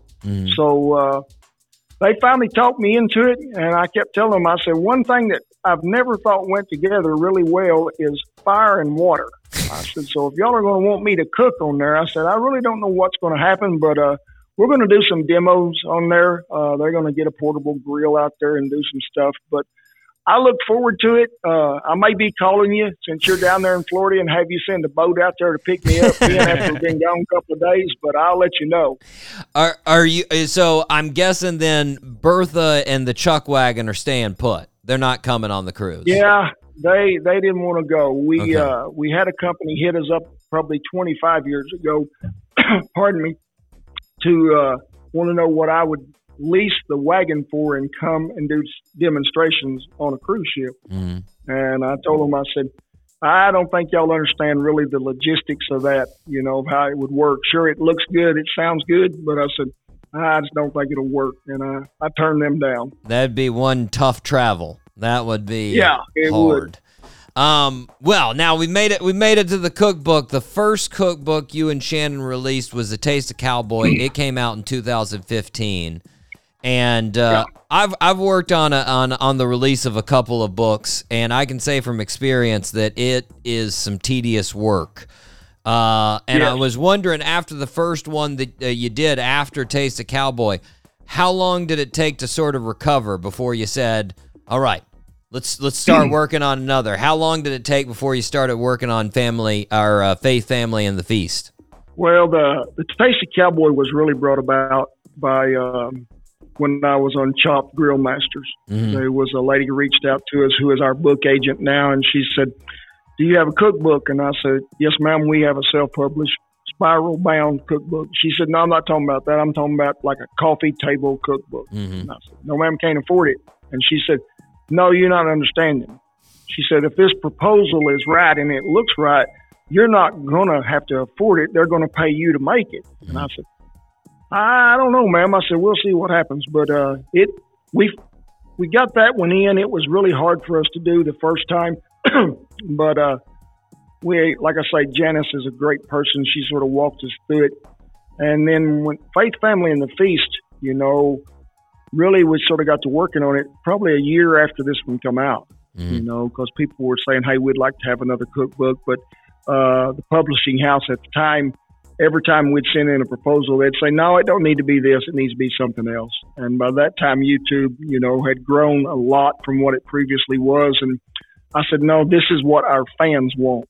So this is what we're going to make." You know, and if y'all don't want to be a part of it, that's fine. But I said, uh, "This is what's going to happen," and uh, they finally accepted the the last proposal that we sent in, uh, and it's it's like a two year process. You know, time you you get started till the book comes out. So um, there's a lot of work involved, a lot of time, but it was easier than the first one because we had done done it once. Yeah. You know, and and then when you get to where the new book that's coming out, you know, the 28th of March, uh, we didn't have to go back through so much of it and recook it and do a recipe because Shan had already took a lot of pictures of some of it. Sure, there's a lot of new stuff in there that we hadn't done, Yeah. but it was easier uh, for us to do and quicker for us to get it turned in anyway. Nice. Well, now the the new the new book is Comfort Food: The Cowboy Way, and I took a look at the recipes. A lot of good things in there. We've got fried macaroni and cheese, beer, uh, beer can chicken, red eye gravy, and ham, French toast casserole, and uh, you've got chapters on every meal. Now I got to ask you: when you want comfort food, when you're needing some comfort, what's your comfort food? What do you want to go to? Well, I, I I'm a I'm a fan of old fashioned restaurant, like what we used to call an old greasy spoon cafe. You know that had been in business for a hundred years and it still had the same waitress and the same cook. You know, uh, but uh, you know, I always thought if you could go somewhere and you could get a really good meatloaf, or you could get really good biscuits and gravy, but also at that same place, uh, people knew how to make a chicken fried steak. They knew how to make chocolate cake. You know, that's what it was about because it was classic food that I'd grown up with, and uh, it just sort of has more eye appeal to me. For sure, for sure. Well, now if Shannon is looking for comfort food, what do you need to make for her? What is her go-to? Either macaroni and cheese, pizza, or a burnt hot dog. nice. Simple. I like it. Very yeah, simple. Pretty simple. You know, Well- and it's uh, go ahead, Ben. Well, I was just gonna say, uh, in in the uh, in the past, me and Mike have talked a lot about as far as dessert. We've dedicated a lot of time on the show to uh, discussing pies. We actually we we Yeah. chose a pie of the year, and I was wondering, do you have any pie, comfort pie, in this book? Yeah, there is a, a salted caramel apple pie in there that's got a really good buttery, flaky crust to it. That's made sort of the old-fashioned way. Wow. Because I mean, you can go you can go buy pie crust, but I always tell people, why would you? You know, it doesn't take that long or much effort to really make a good flaky crust, and that usually either comes about either by vinegar or vodka, one of the two. You know, so uh, I've sort of been an apple pie fan for a long, long time, um, but uh, there is a coconut uh, cream pie in there as well that I really like. So uh, desserts have always been one of my favorite meals. Uh, you know, I would help my mother when we'd cook for Thanksgiving or Christmas, and we you never knew how many people was going to show up at our house. Could be twenty five people, could be thirty, and um, we would cook all night Wednesday night, and then most of the day Thursday. And when you got through, you didn't want to see it no more. But I would make sure that I had the coconut pie, salted caramel apple pie, and the pumpkin pie. You know, I was going to start with dessert first. Oh man, I'm Sounds go- delicious. I'm gonna have to. I'm gonna have to tell my dad about the coconut cream. I just had a coconut cream pie sent to his house, and it and it made his month. So maybe Yeah. we can make make it with the cowboy, the cowboy coconut cream. That'd be fantastic. For the book, you've got a book tour. You're hitting both coasts. You're going to the Midwest, Yeah. Midwest first. Chicago on March 30th. Uh, Charleston, April 22nd. Um, on the book tour, did you did you have a book tour for the last two books? Well, the first book we had a book tour when it come out in 2015. Mhm. When uh, the day that Faith Family and Feast, Feast released is when the country shut down for COVID. That would make it Uh, so there was, there was eight weeks of book tour that was canceled. Yeah. And in a way, it really sort of bothered me. But then, uh, COVID was so bad for so many people, but COVID blessed us so much because everybody began to watch something online or order something online, you know, and it was, uh, it was a blessing that we had. And, uh, I can remember thinking this is going to be bad. You know, this is going to hurt book sales, but it didn't. It didn't. It increased book sales. Yeah. Yeah. Well, now, uh, one question on the book tour: Do the dogs come with you or stay home for the trips? Well, Major Maycam, uh, he's he's the one that travels the lightest. He just weighs about 16 pounds, and uh, we can still stuff him under the seat. Uh, the Beagle would uh, prefer first class. You know, Yeah. somebody told me the other day, said you have nearly two and a half million fans. I said, yeah, but the Beagle's probably got 10 million because there's a lot of people that tune in that said. I just come to watch the dogs and the dancing. That's it. Just stick its head over over the table. Yeah. How, uh, how Yeah. many times? Well, I got I've got two quick questions before we go, Kent. Uh, the first one, looking at cowboy cooking, uh, it seems like the two toughest things for me in cowboy cooking: early mornings.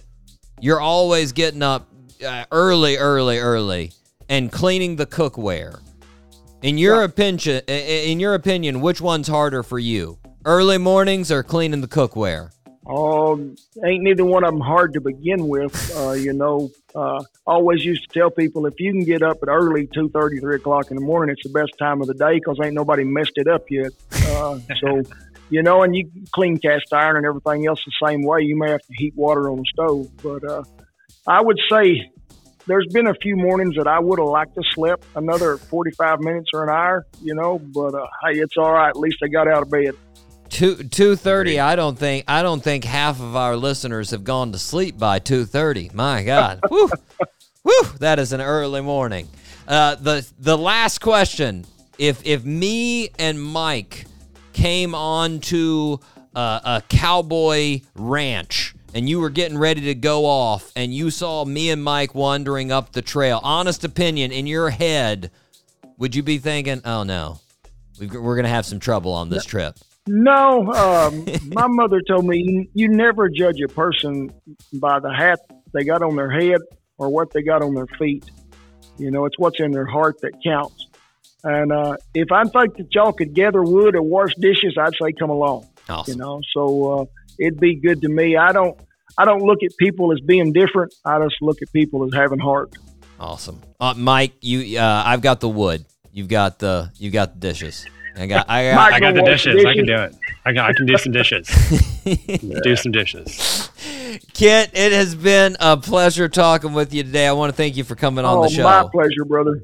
My pleasure. I thank you and uh, Mike both. And uh, God bless you and all the people that's listening, my friend, because it is a great day above the grass. Amen. Amen. Listeners, make sure you go to Kent's YouTube page, subscribe, check out his Instagram, his webpage, and of course, his newest cookbook, which you can get a signed copy at his website. That would be kentrollins.com. Thank you once again, Kent. We will be right back Yes, sir. here on the Doc G Show.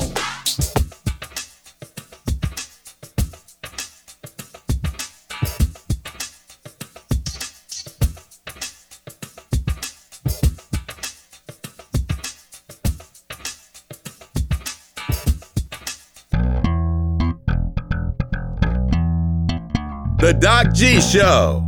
Because sometimes you need something playing in the background. Every Wednesday at 7 p.m. on 99.5 FM, Spinnaker. This is 95.5 Spinnaker Radio. WSKR LPFM, UNF Jacksonville.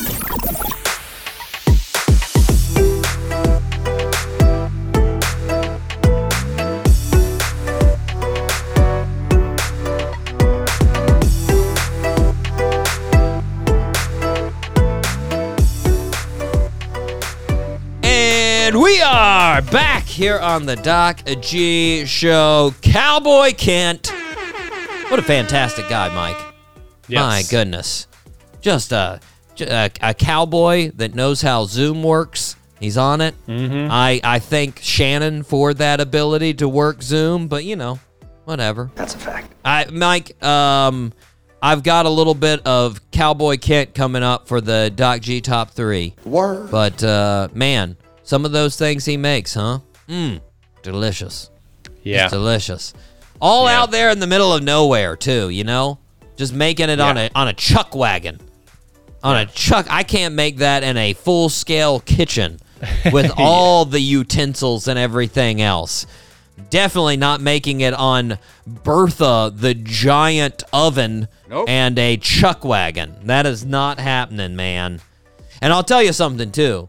You know, whenever you get a zoom in on Cowboy Kent's hands, those are some hands that have done things in their lives, you know? Yeah, there's some cowboy hands. Yeah, you get a zoom in, in in one of those pictures, and I'm just like, man, look at that. Like you could just go at that hand with like a like a sharpened knife, and the knife would just break in two. Like Yeah, that's how hard those hands are, you know. My hand, it would look like going through Play-Doh. Like you just go onto the and you'd be like, wasn't there a bone in there? No, that just chopped right off. Wow, that was very weak. But that's that's hands of America right there, Mike. Yeah. American hands. Yeah. Woo! Definitely. If you got time, folks, go check out his book. Book's coming out the 28th. It's going to be a good one. Comfort Yeah. food. Comfort food, Mike. Mike, we need to move on, though. We need to move on to the fastest growing segment in the world. Doc G top three. My goodness, Mike. My goodness. Uh, this one, uh, I knew it was going to be hard, and I don't know why I did this to myself. Because it's just sort of way too hard to condense down. Yeah, And I started, was, yeah. and I was just like, why, why'd I do it? But regardless, we, I decided to say the top three things that remind you of the 90s. So this could go Mm-hmm. all over the place, folks. 1990s. What reminds you of that decade? And so I was all over the place, Mike. I, I, I actually ended up not having any just straight food things. Mm-hmm. But uh, yeah. Do you want to do honorable mentions first or last? Yeah, I have a I have a couple. I don't think we're gonna be overlapping on Okay. these ones. No, no, it's so Um, wild. We're not gonna have it. yeah. Yeah.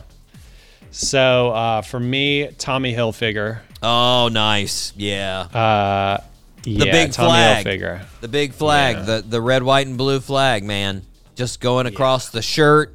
I remember there were a pair of jeans I wanted so bad that were just Tommy split all the way down. They said Tommy on one leg all the way going down, and they were blue and red. And I was like, oh my God, how would I be with those? Yeah, you'd have been pretty cool. I never got them, but I thought about getting them because uh, I did not have like the hundred and eighty dollars that they were, whatever ridiculous. They were expensive, Oh, yeah. they were so expensive. Anyways, what's your other honorable mentions, Mike?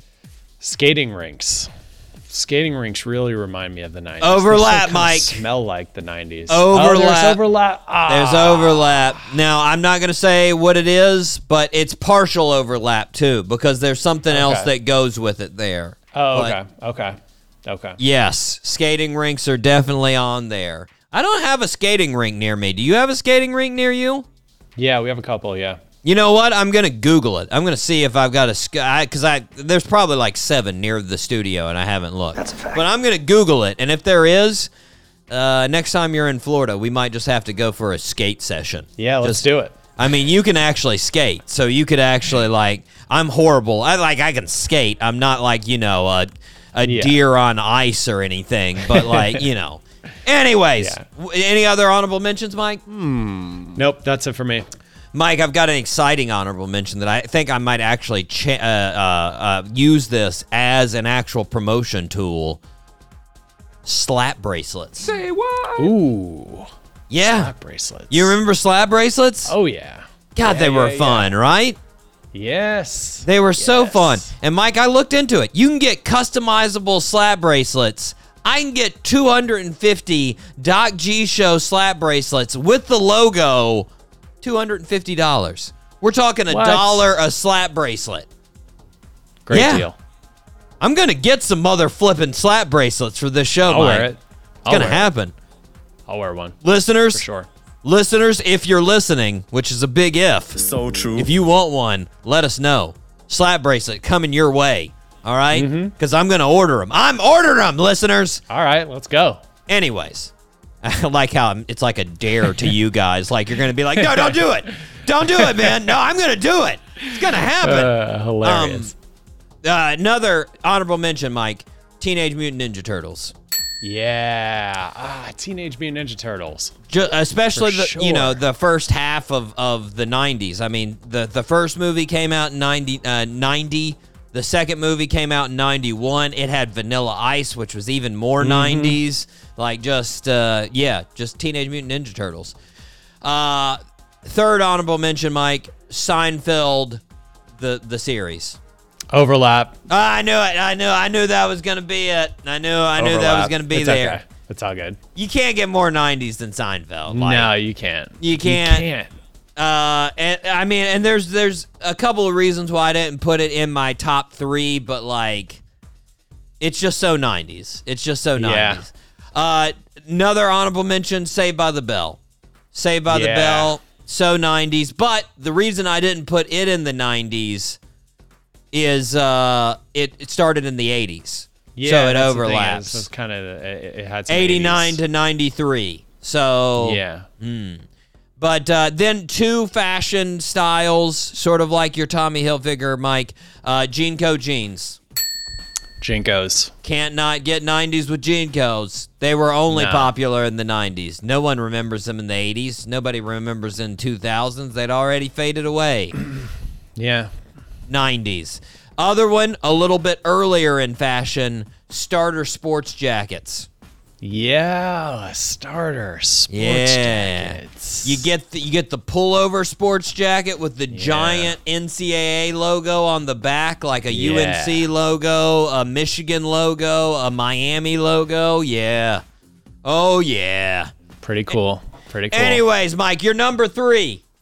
So I just want to say, like, the my top three were really things that bring me back to thinking about the '90s that I still see like regularly. Yes, nostalgia. Um, yes, that's what I was going for, Mike. That's what I was going for. so this is a different one, but my top three. So my third thing that brings me back to the '90s every single time is actually a song, and it's the Cardigans' "Lovefool." for.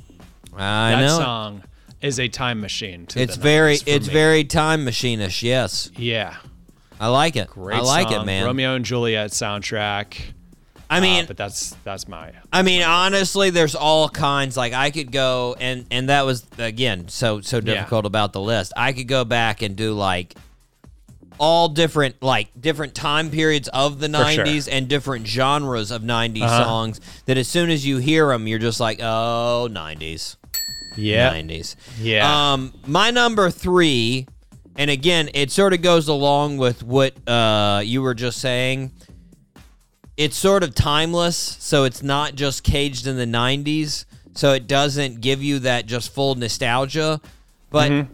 he dominated the 90s, so I got to go with it.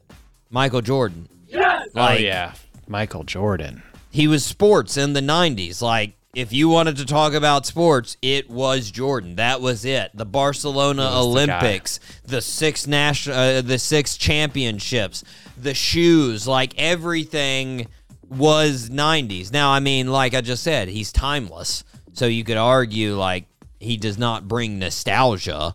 Uh, he just brings up a giant luminous figure. But at the same Yeah. time, I was like, yeah, I got to put him there. Gotta Yeah, have for sure. Nah, he's he's he's uh he's the '90s. Number two, Mike. Uh, so number two was Seinfeld for me. Um, We're watching. Uh, my girlfriend and I have been watching the show. We're almost finished with it. Um, but yeah, when you watch that show, I mean, it's the '90s. It's it's just as '90s as you can get. '90s New York too, which is Oh, yeah. kind of interesting. But I mean, obviously, it's like you know. Oh yeah, in Mike. LA, but Mike, I, uh, I now former guest of the show, Joe List, huge, huge, huge fan of uh, Seinfeld, and we actually talked about it just a little bit when he was on the show. But I'm actually one of those weird people that don't like the earlier episodes. Like most people that are like real big Seinfeld fans love the La- Larry David years, which are the first six seasons. I am a fan of the things after he left because they got more ridiculous in the last couple of seasons. Like it's oh, just? I didn't know that. yeah. So seasons eight and nine, that's no Larry David at all. Oh, I did not know that. Wow, Yeah. I thought he was all the way through. No, and I love those those seasons. Those are my Yeah. favorite. Like my favorite seasons, seven and eight. So Okay. seven is the last year that Larry David was actually there. But I might even say I like eight more than seven. It might. Hmm. I don't know. Like it's just there's so many good things. Like to me, you got to build a character, and they built the characters by then, and they were just to that ridiculous great level by that time, and I love Yeah. it.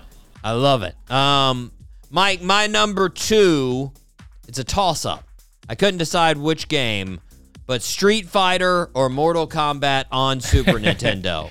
Yeah. Super Nintendo. Okay. B- both are 90s. I don't know which one is more iconic, you know? You Hmm. have your groups of both the Street Fighter lovers and the Mortal Kombat lovers. They're both great games, but for me, it would have been Sega Genesis. oh, oh. Yeah. But you know, I don't- I Super Nintendo was also pretty good. I don't know if I can go over. I mean, I had both systems because I'm just a. um, but Rich uh, kid. Say what? I made it happen, Mike. We sacrificed in other areas so I could make sure that I wasted mu- Got multiple days on playing video games and not making myself better in any way. Um, Mike, you're number one. All right, so maybe no surprise here, Doc G. And then, of course, I, I had to, uh, and I didn't plan for this to be a thing, but definitely, you know, the listeners can't see it, but Shaquille O'Neal, Orlando Magic, your freaking Shaq, This is- this is Gnosis. yeah, That's he's got the shoes. Yeah, when did you uh, now, say that. Mike? When did you order the Shaqnosis shoes? a month ago? And they just got here, everybody. Just got, just They're- got into. don't the put them near yesterday. the don't put them near the coffee, Mike. Coffee's empty, but hey. Oh, man, okay. I, I, I feel I, I still am very. I'm still gonna put them actually really far away from the empty coffee cup. I don't. I don't want these things. But these are beautiful. They are very beautiful, Mike. That is a good number one. I love it. Good choice. Yes! Okay, Mike, my number one. Number one, like I told you before, if you uh, recall, uh, you mentioned honorable mention skating rinks, and I said overlap. Now, Yeah. here's the overlap. I've got a mix of music, your number three, and activity. So Mm-hmm. I didn't just do one song, but there's a group of songs that make me think skating rink. That's right. So Okay. good vibrations, Marky Mark. Whoop, there it is. Tag team. Oh Groove, my gosh. Groove is in the heart. Deee-Lite. A hundred percent Ah. pure love. Crystal Waters. Oh C+C Music Factory. Gonna make you sweat. Real McCoy. Another night. All of those great '90s dance jams, and then skating. Yeah. That yes. is 90s right there, Mike. That is so 90s. That is really very 90s. Oh. I gotta, you, we got to make a small playlist right there, Doc G. The, all those little songs, I'm going to make a quick 90s playlist. Oh, I Jam out on that don't today. don't worry. I can give you a quick 90s playlist on that stuff. Okay. But that is it, Mike. That is the Doc G show. Top 3 nine things that remind you of the 90s. Mike, next week like I said, I've got a little Cowboy Kent in it. I want you to go do a little research on Cowboy Kent's YouTube. I want you to do top 3 things that Cowboy Kent has cooked. Hmm. okay. Give me the top three things that you most want to try. Because there are several things that I'm like, oh man, oh, oh that looks good. I'd like to get down on that, and I bet you they would be fantastic. But that is the top three. Mike, we have two birthday suits left. If you recall, you are 19 for 28. I don't know if you're going to get either of these. Uh, we got a former Supreme Court Justice, Mike, and we Uh-oh. got a football coach. Which Okay. one do you want first? We'll try the Supreme Court Justice. Okay. I only know one of them, so. But yeah, it's. Might be the one. We'll All see. right. We'll see. All right.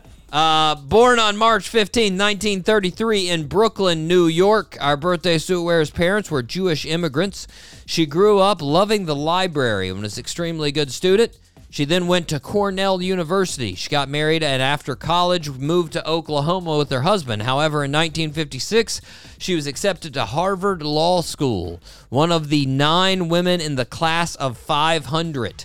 In her second year, her husband was given a job in New York, so she transferred to Columbia Law School and graduated tied for first in her class. Pretty great, Mike. Yeah. Harvard, Columbia, you're doing all right with those schools. Yeah. Not bad. In 1972, our birthday suit wearer co founded the Women's Rights Project at the American Civil Liberties Union. In 1980, uh, 1980 she became a, D- a DC Circuit judge. In 1993, she was nominated for the Supreme Court by Bill Clinton. She was just the second female Supreme Court justice and the first Jewish female Supreme Court justice. She is known as one of the most notable Supreme Court judges. She is a uh, in the which I didn't know. Again, it's one of those things. She is in the National Women's Hall of Fame. Hmm. Yeah. Nice. She was uh she was awarded over 30 honorary doctorates. 30. What? 30. She's got a wall of diplomas, Mike. And she's like, ah, I was given all of these. Yeah.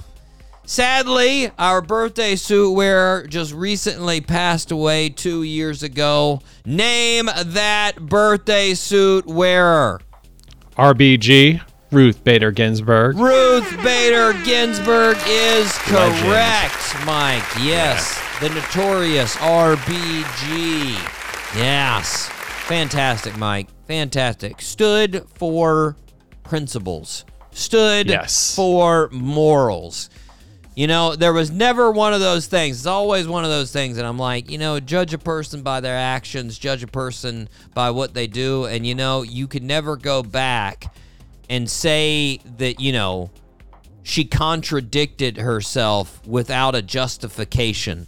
There was never a time that you just went, well, that was completely against what she said she believed in and what she did. No. No, she went for it. She was honest, she was moral, Yeah. and she stood up for those convictions. You may not believe what she went for, but she was she was honest about it, and she was Mhm. truthful about it, and that's what she she seeked, Mike. You know, and that's uh, it's one of those things. Um, you may not be able to get into Harvard. Most people can't, but I will say they have the most bad, uh, the the the the, the most bad school motto. You know what their motto is, Mike? No, I don't. Truth. Truth. That's it. That's it. Hmm. You look at all these Oh. other schools across the country, like you know, new schools that come up. It's like a eight paragraph thing now. Okay, it's not anywhere close to that, but it's still like it's like two sentences, and it's all just Yeah. blah. Harvard, truth. Period. That's it. That's it. That's it, man. And that's what that's what she was. That's what she she was the She truth, was. man. She was the truth. She gave, it up. RBG. RIP RBG and happy birthday too. Mike, this would have been her 90th if she would have made it. Hmm. Would have been the 90th. So, happy birthday Ruth Bader Ginsburg. Yeah. Mike, you got one.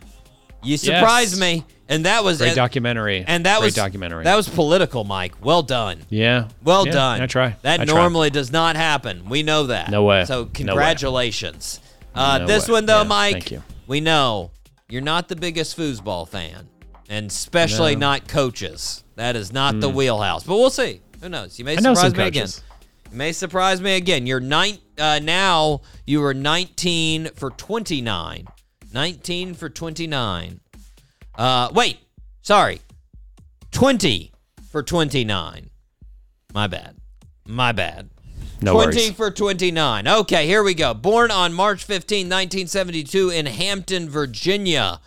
His dad played uh, professional football for the Baltimore Colts, but our birthday suit wearer didn't really know his dad. He was raised by his mom and stepdad. He ended up going to William and Mary and played wide receiver. After graduating, he became the uh, wide receiver coach at VMI. He then became graduate assistant at uh, Memphis, then went to Cincinnati to become the defensive back coach. Then was the defensive back coach for the Tampa Bay Buccaneers for four seasons, won a championship as a assistant coach with the Buccaneers, then went to Minnesota as the defensive coordinator, and then in 2007 he took over as the head coach for the Pittsburgh Steelers. He has been the head coach with the Steelers for the past 16 seasons. Since hmm. becoming the head coach for the Steelers, he has had an amazing career. The most phenomenal thing, Mike, he has a record of 171 wins to 102 losses overall, but through that time, he has never had a losing season. Through 16 seasons, there has never been a losing season. In 2009, the Steelers won a Super Bowl underneath our uh, our uh, birthday suit wearer. Name that birthday suit wearer. Yeah, I don't know. I was, I was concerned. I didn't think you would, but it's all right, Mike. Mike Tomlin is the birthday suit wearer. Mike Tomlin, yes. Woo! Mike, I'll tell you, just 16 seasons, not a lo- like that doesn't get talked about enough. Like What does that mean? You don't have a losing season, or what? he he won uh, more than lost. Oh, okay. There Okay, were more sense. wins than losses in the season. It was a winning season by percentage. Okay. Gotcha. and and he has done that for 16 in a row which is way way more than any other coach can say as far as their careers the dude is just consistently a winner and every year for like the last four years everybody's been like well they're gonna suck they've got nobody on the team there's no way and then all of a sudden by the end of the year here come the steelers again winning and here they come with a winning season. Somehow they pull it out. It's amazing, man. It is amazing. And uh, Mike Tomlin doing it, turning 51. Turning 51. Happy birthday, Mike. Happy, happy birthday. So there we go. There it is, Mike. You uh you, you finish up 20 for 30. 20 for 30. So that's right at 66.7%, Mike. 66.7. There you go. Still hitting above hitting above the percentage we thought you would be. Yeah. Hey, Doc G, you think uh, anybody ever gets uh, um, honorary associate's degrees? Yeah, Mike, we're going to get to the point that you become big enough and a celebrity enough that other universities are going to want to give you an honorary associate's degree. and you know what? They're actually going they're going to Uh. they're going to tell you, "Hey, we've got an honorary doctorate for you." And you'd be like, "Whoa. Whoa, whoa, whoa, whoa, whoa. I only take associates, okay? I only You're to have to mail it. I only honor honorary associate degrees. Thank you very much. Yes, Mike, you will get those. You will get those, and you will have a wall of them. A wall of honorary associate's degrees. Uh, Mike, Hilarious. we have some fantastic shows coming up next week. My goodness, we got that fantastic Sam Morril on the show. Very excited, Mike. Their uh, uh, his podcast um, reposted our uh, story about him coming on the show. I was happy about that. Heck yeah. Yeah, yeah. Uh, Games with Names, his podcast Names. there with Okay. uh, with uh, Julian Edelman. Yeah, Nice. yeah. Cool, cool, cool. Yeah, and and think about this, Mike. It's a little bit of a step, but think about this. Uh, Julian Edelman played with who? That's a fact. Tom Brady. Played like ten seasons with Tom Brady. So We're like one removed. well, exactly. You know, you know Two what? removed. you know what happened there. I posted that. Tom Brady secretly, of course, saw it because he doesn't want, you know, the fame and stuff. He saw that we posted that. He called up Julian Edelman and was like, "You need to repost this." Yes. This is my favorite show. I love these guys. Mm-hmm. We're tight. We have a, a very close, loving relationship. You need to support their show too. That's what happened there. That's a fact. I mean, granted, Mike, it's a little, a smidge of speculation on my part, but Doesn't sound like too much of a stretch to me. No, but yeah, I no. can see how you could think that. Yeah, some people. I'm, ju- I'm just covering my bases, Mike. Regardless, Sam's coming on the show. I'm super excited about that. Then we've got some other other fantastic guests, Mike. Huge, uh, eh, you know, huge artist in the uh, country music world coming up that I'm very excited about. We've got Nico Moon coming on the show. Sweet. Nico Moon. And Nico's got a very popular song uh, called Good Time. My goodness, that thing is, whoo, thing is poppy. It's rocketing off, Mike. On fire. It's got 120 mine, uh, 129 million listens on Spotify by itself. What? Yeah. Yeah. He's got 1.6 million listeners right now on Spotify. It's amazing. Yeah, and this guy was 129 million. yeah, this guy was super excited to be on the show, and I was like, "What? On our on our crappy show? Don't tell him it's crappy. That's awesome, right? Can't wait to talk to these guys. It's gonna be fa- fantastic. But until then, Mike, we need to wrap it up. Uh, I have been your host, Doc G. With me, as always, the one, the only, Mikey Maximus, the Furnicus, Charette. Thank you for having me, Doc G. Always a pleasure. Of course. And until next week, zip it up and zip it out. Zippity doo dah.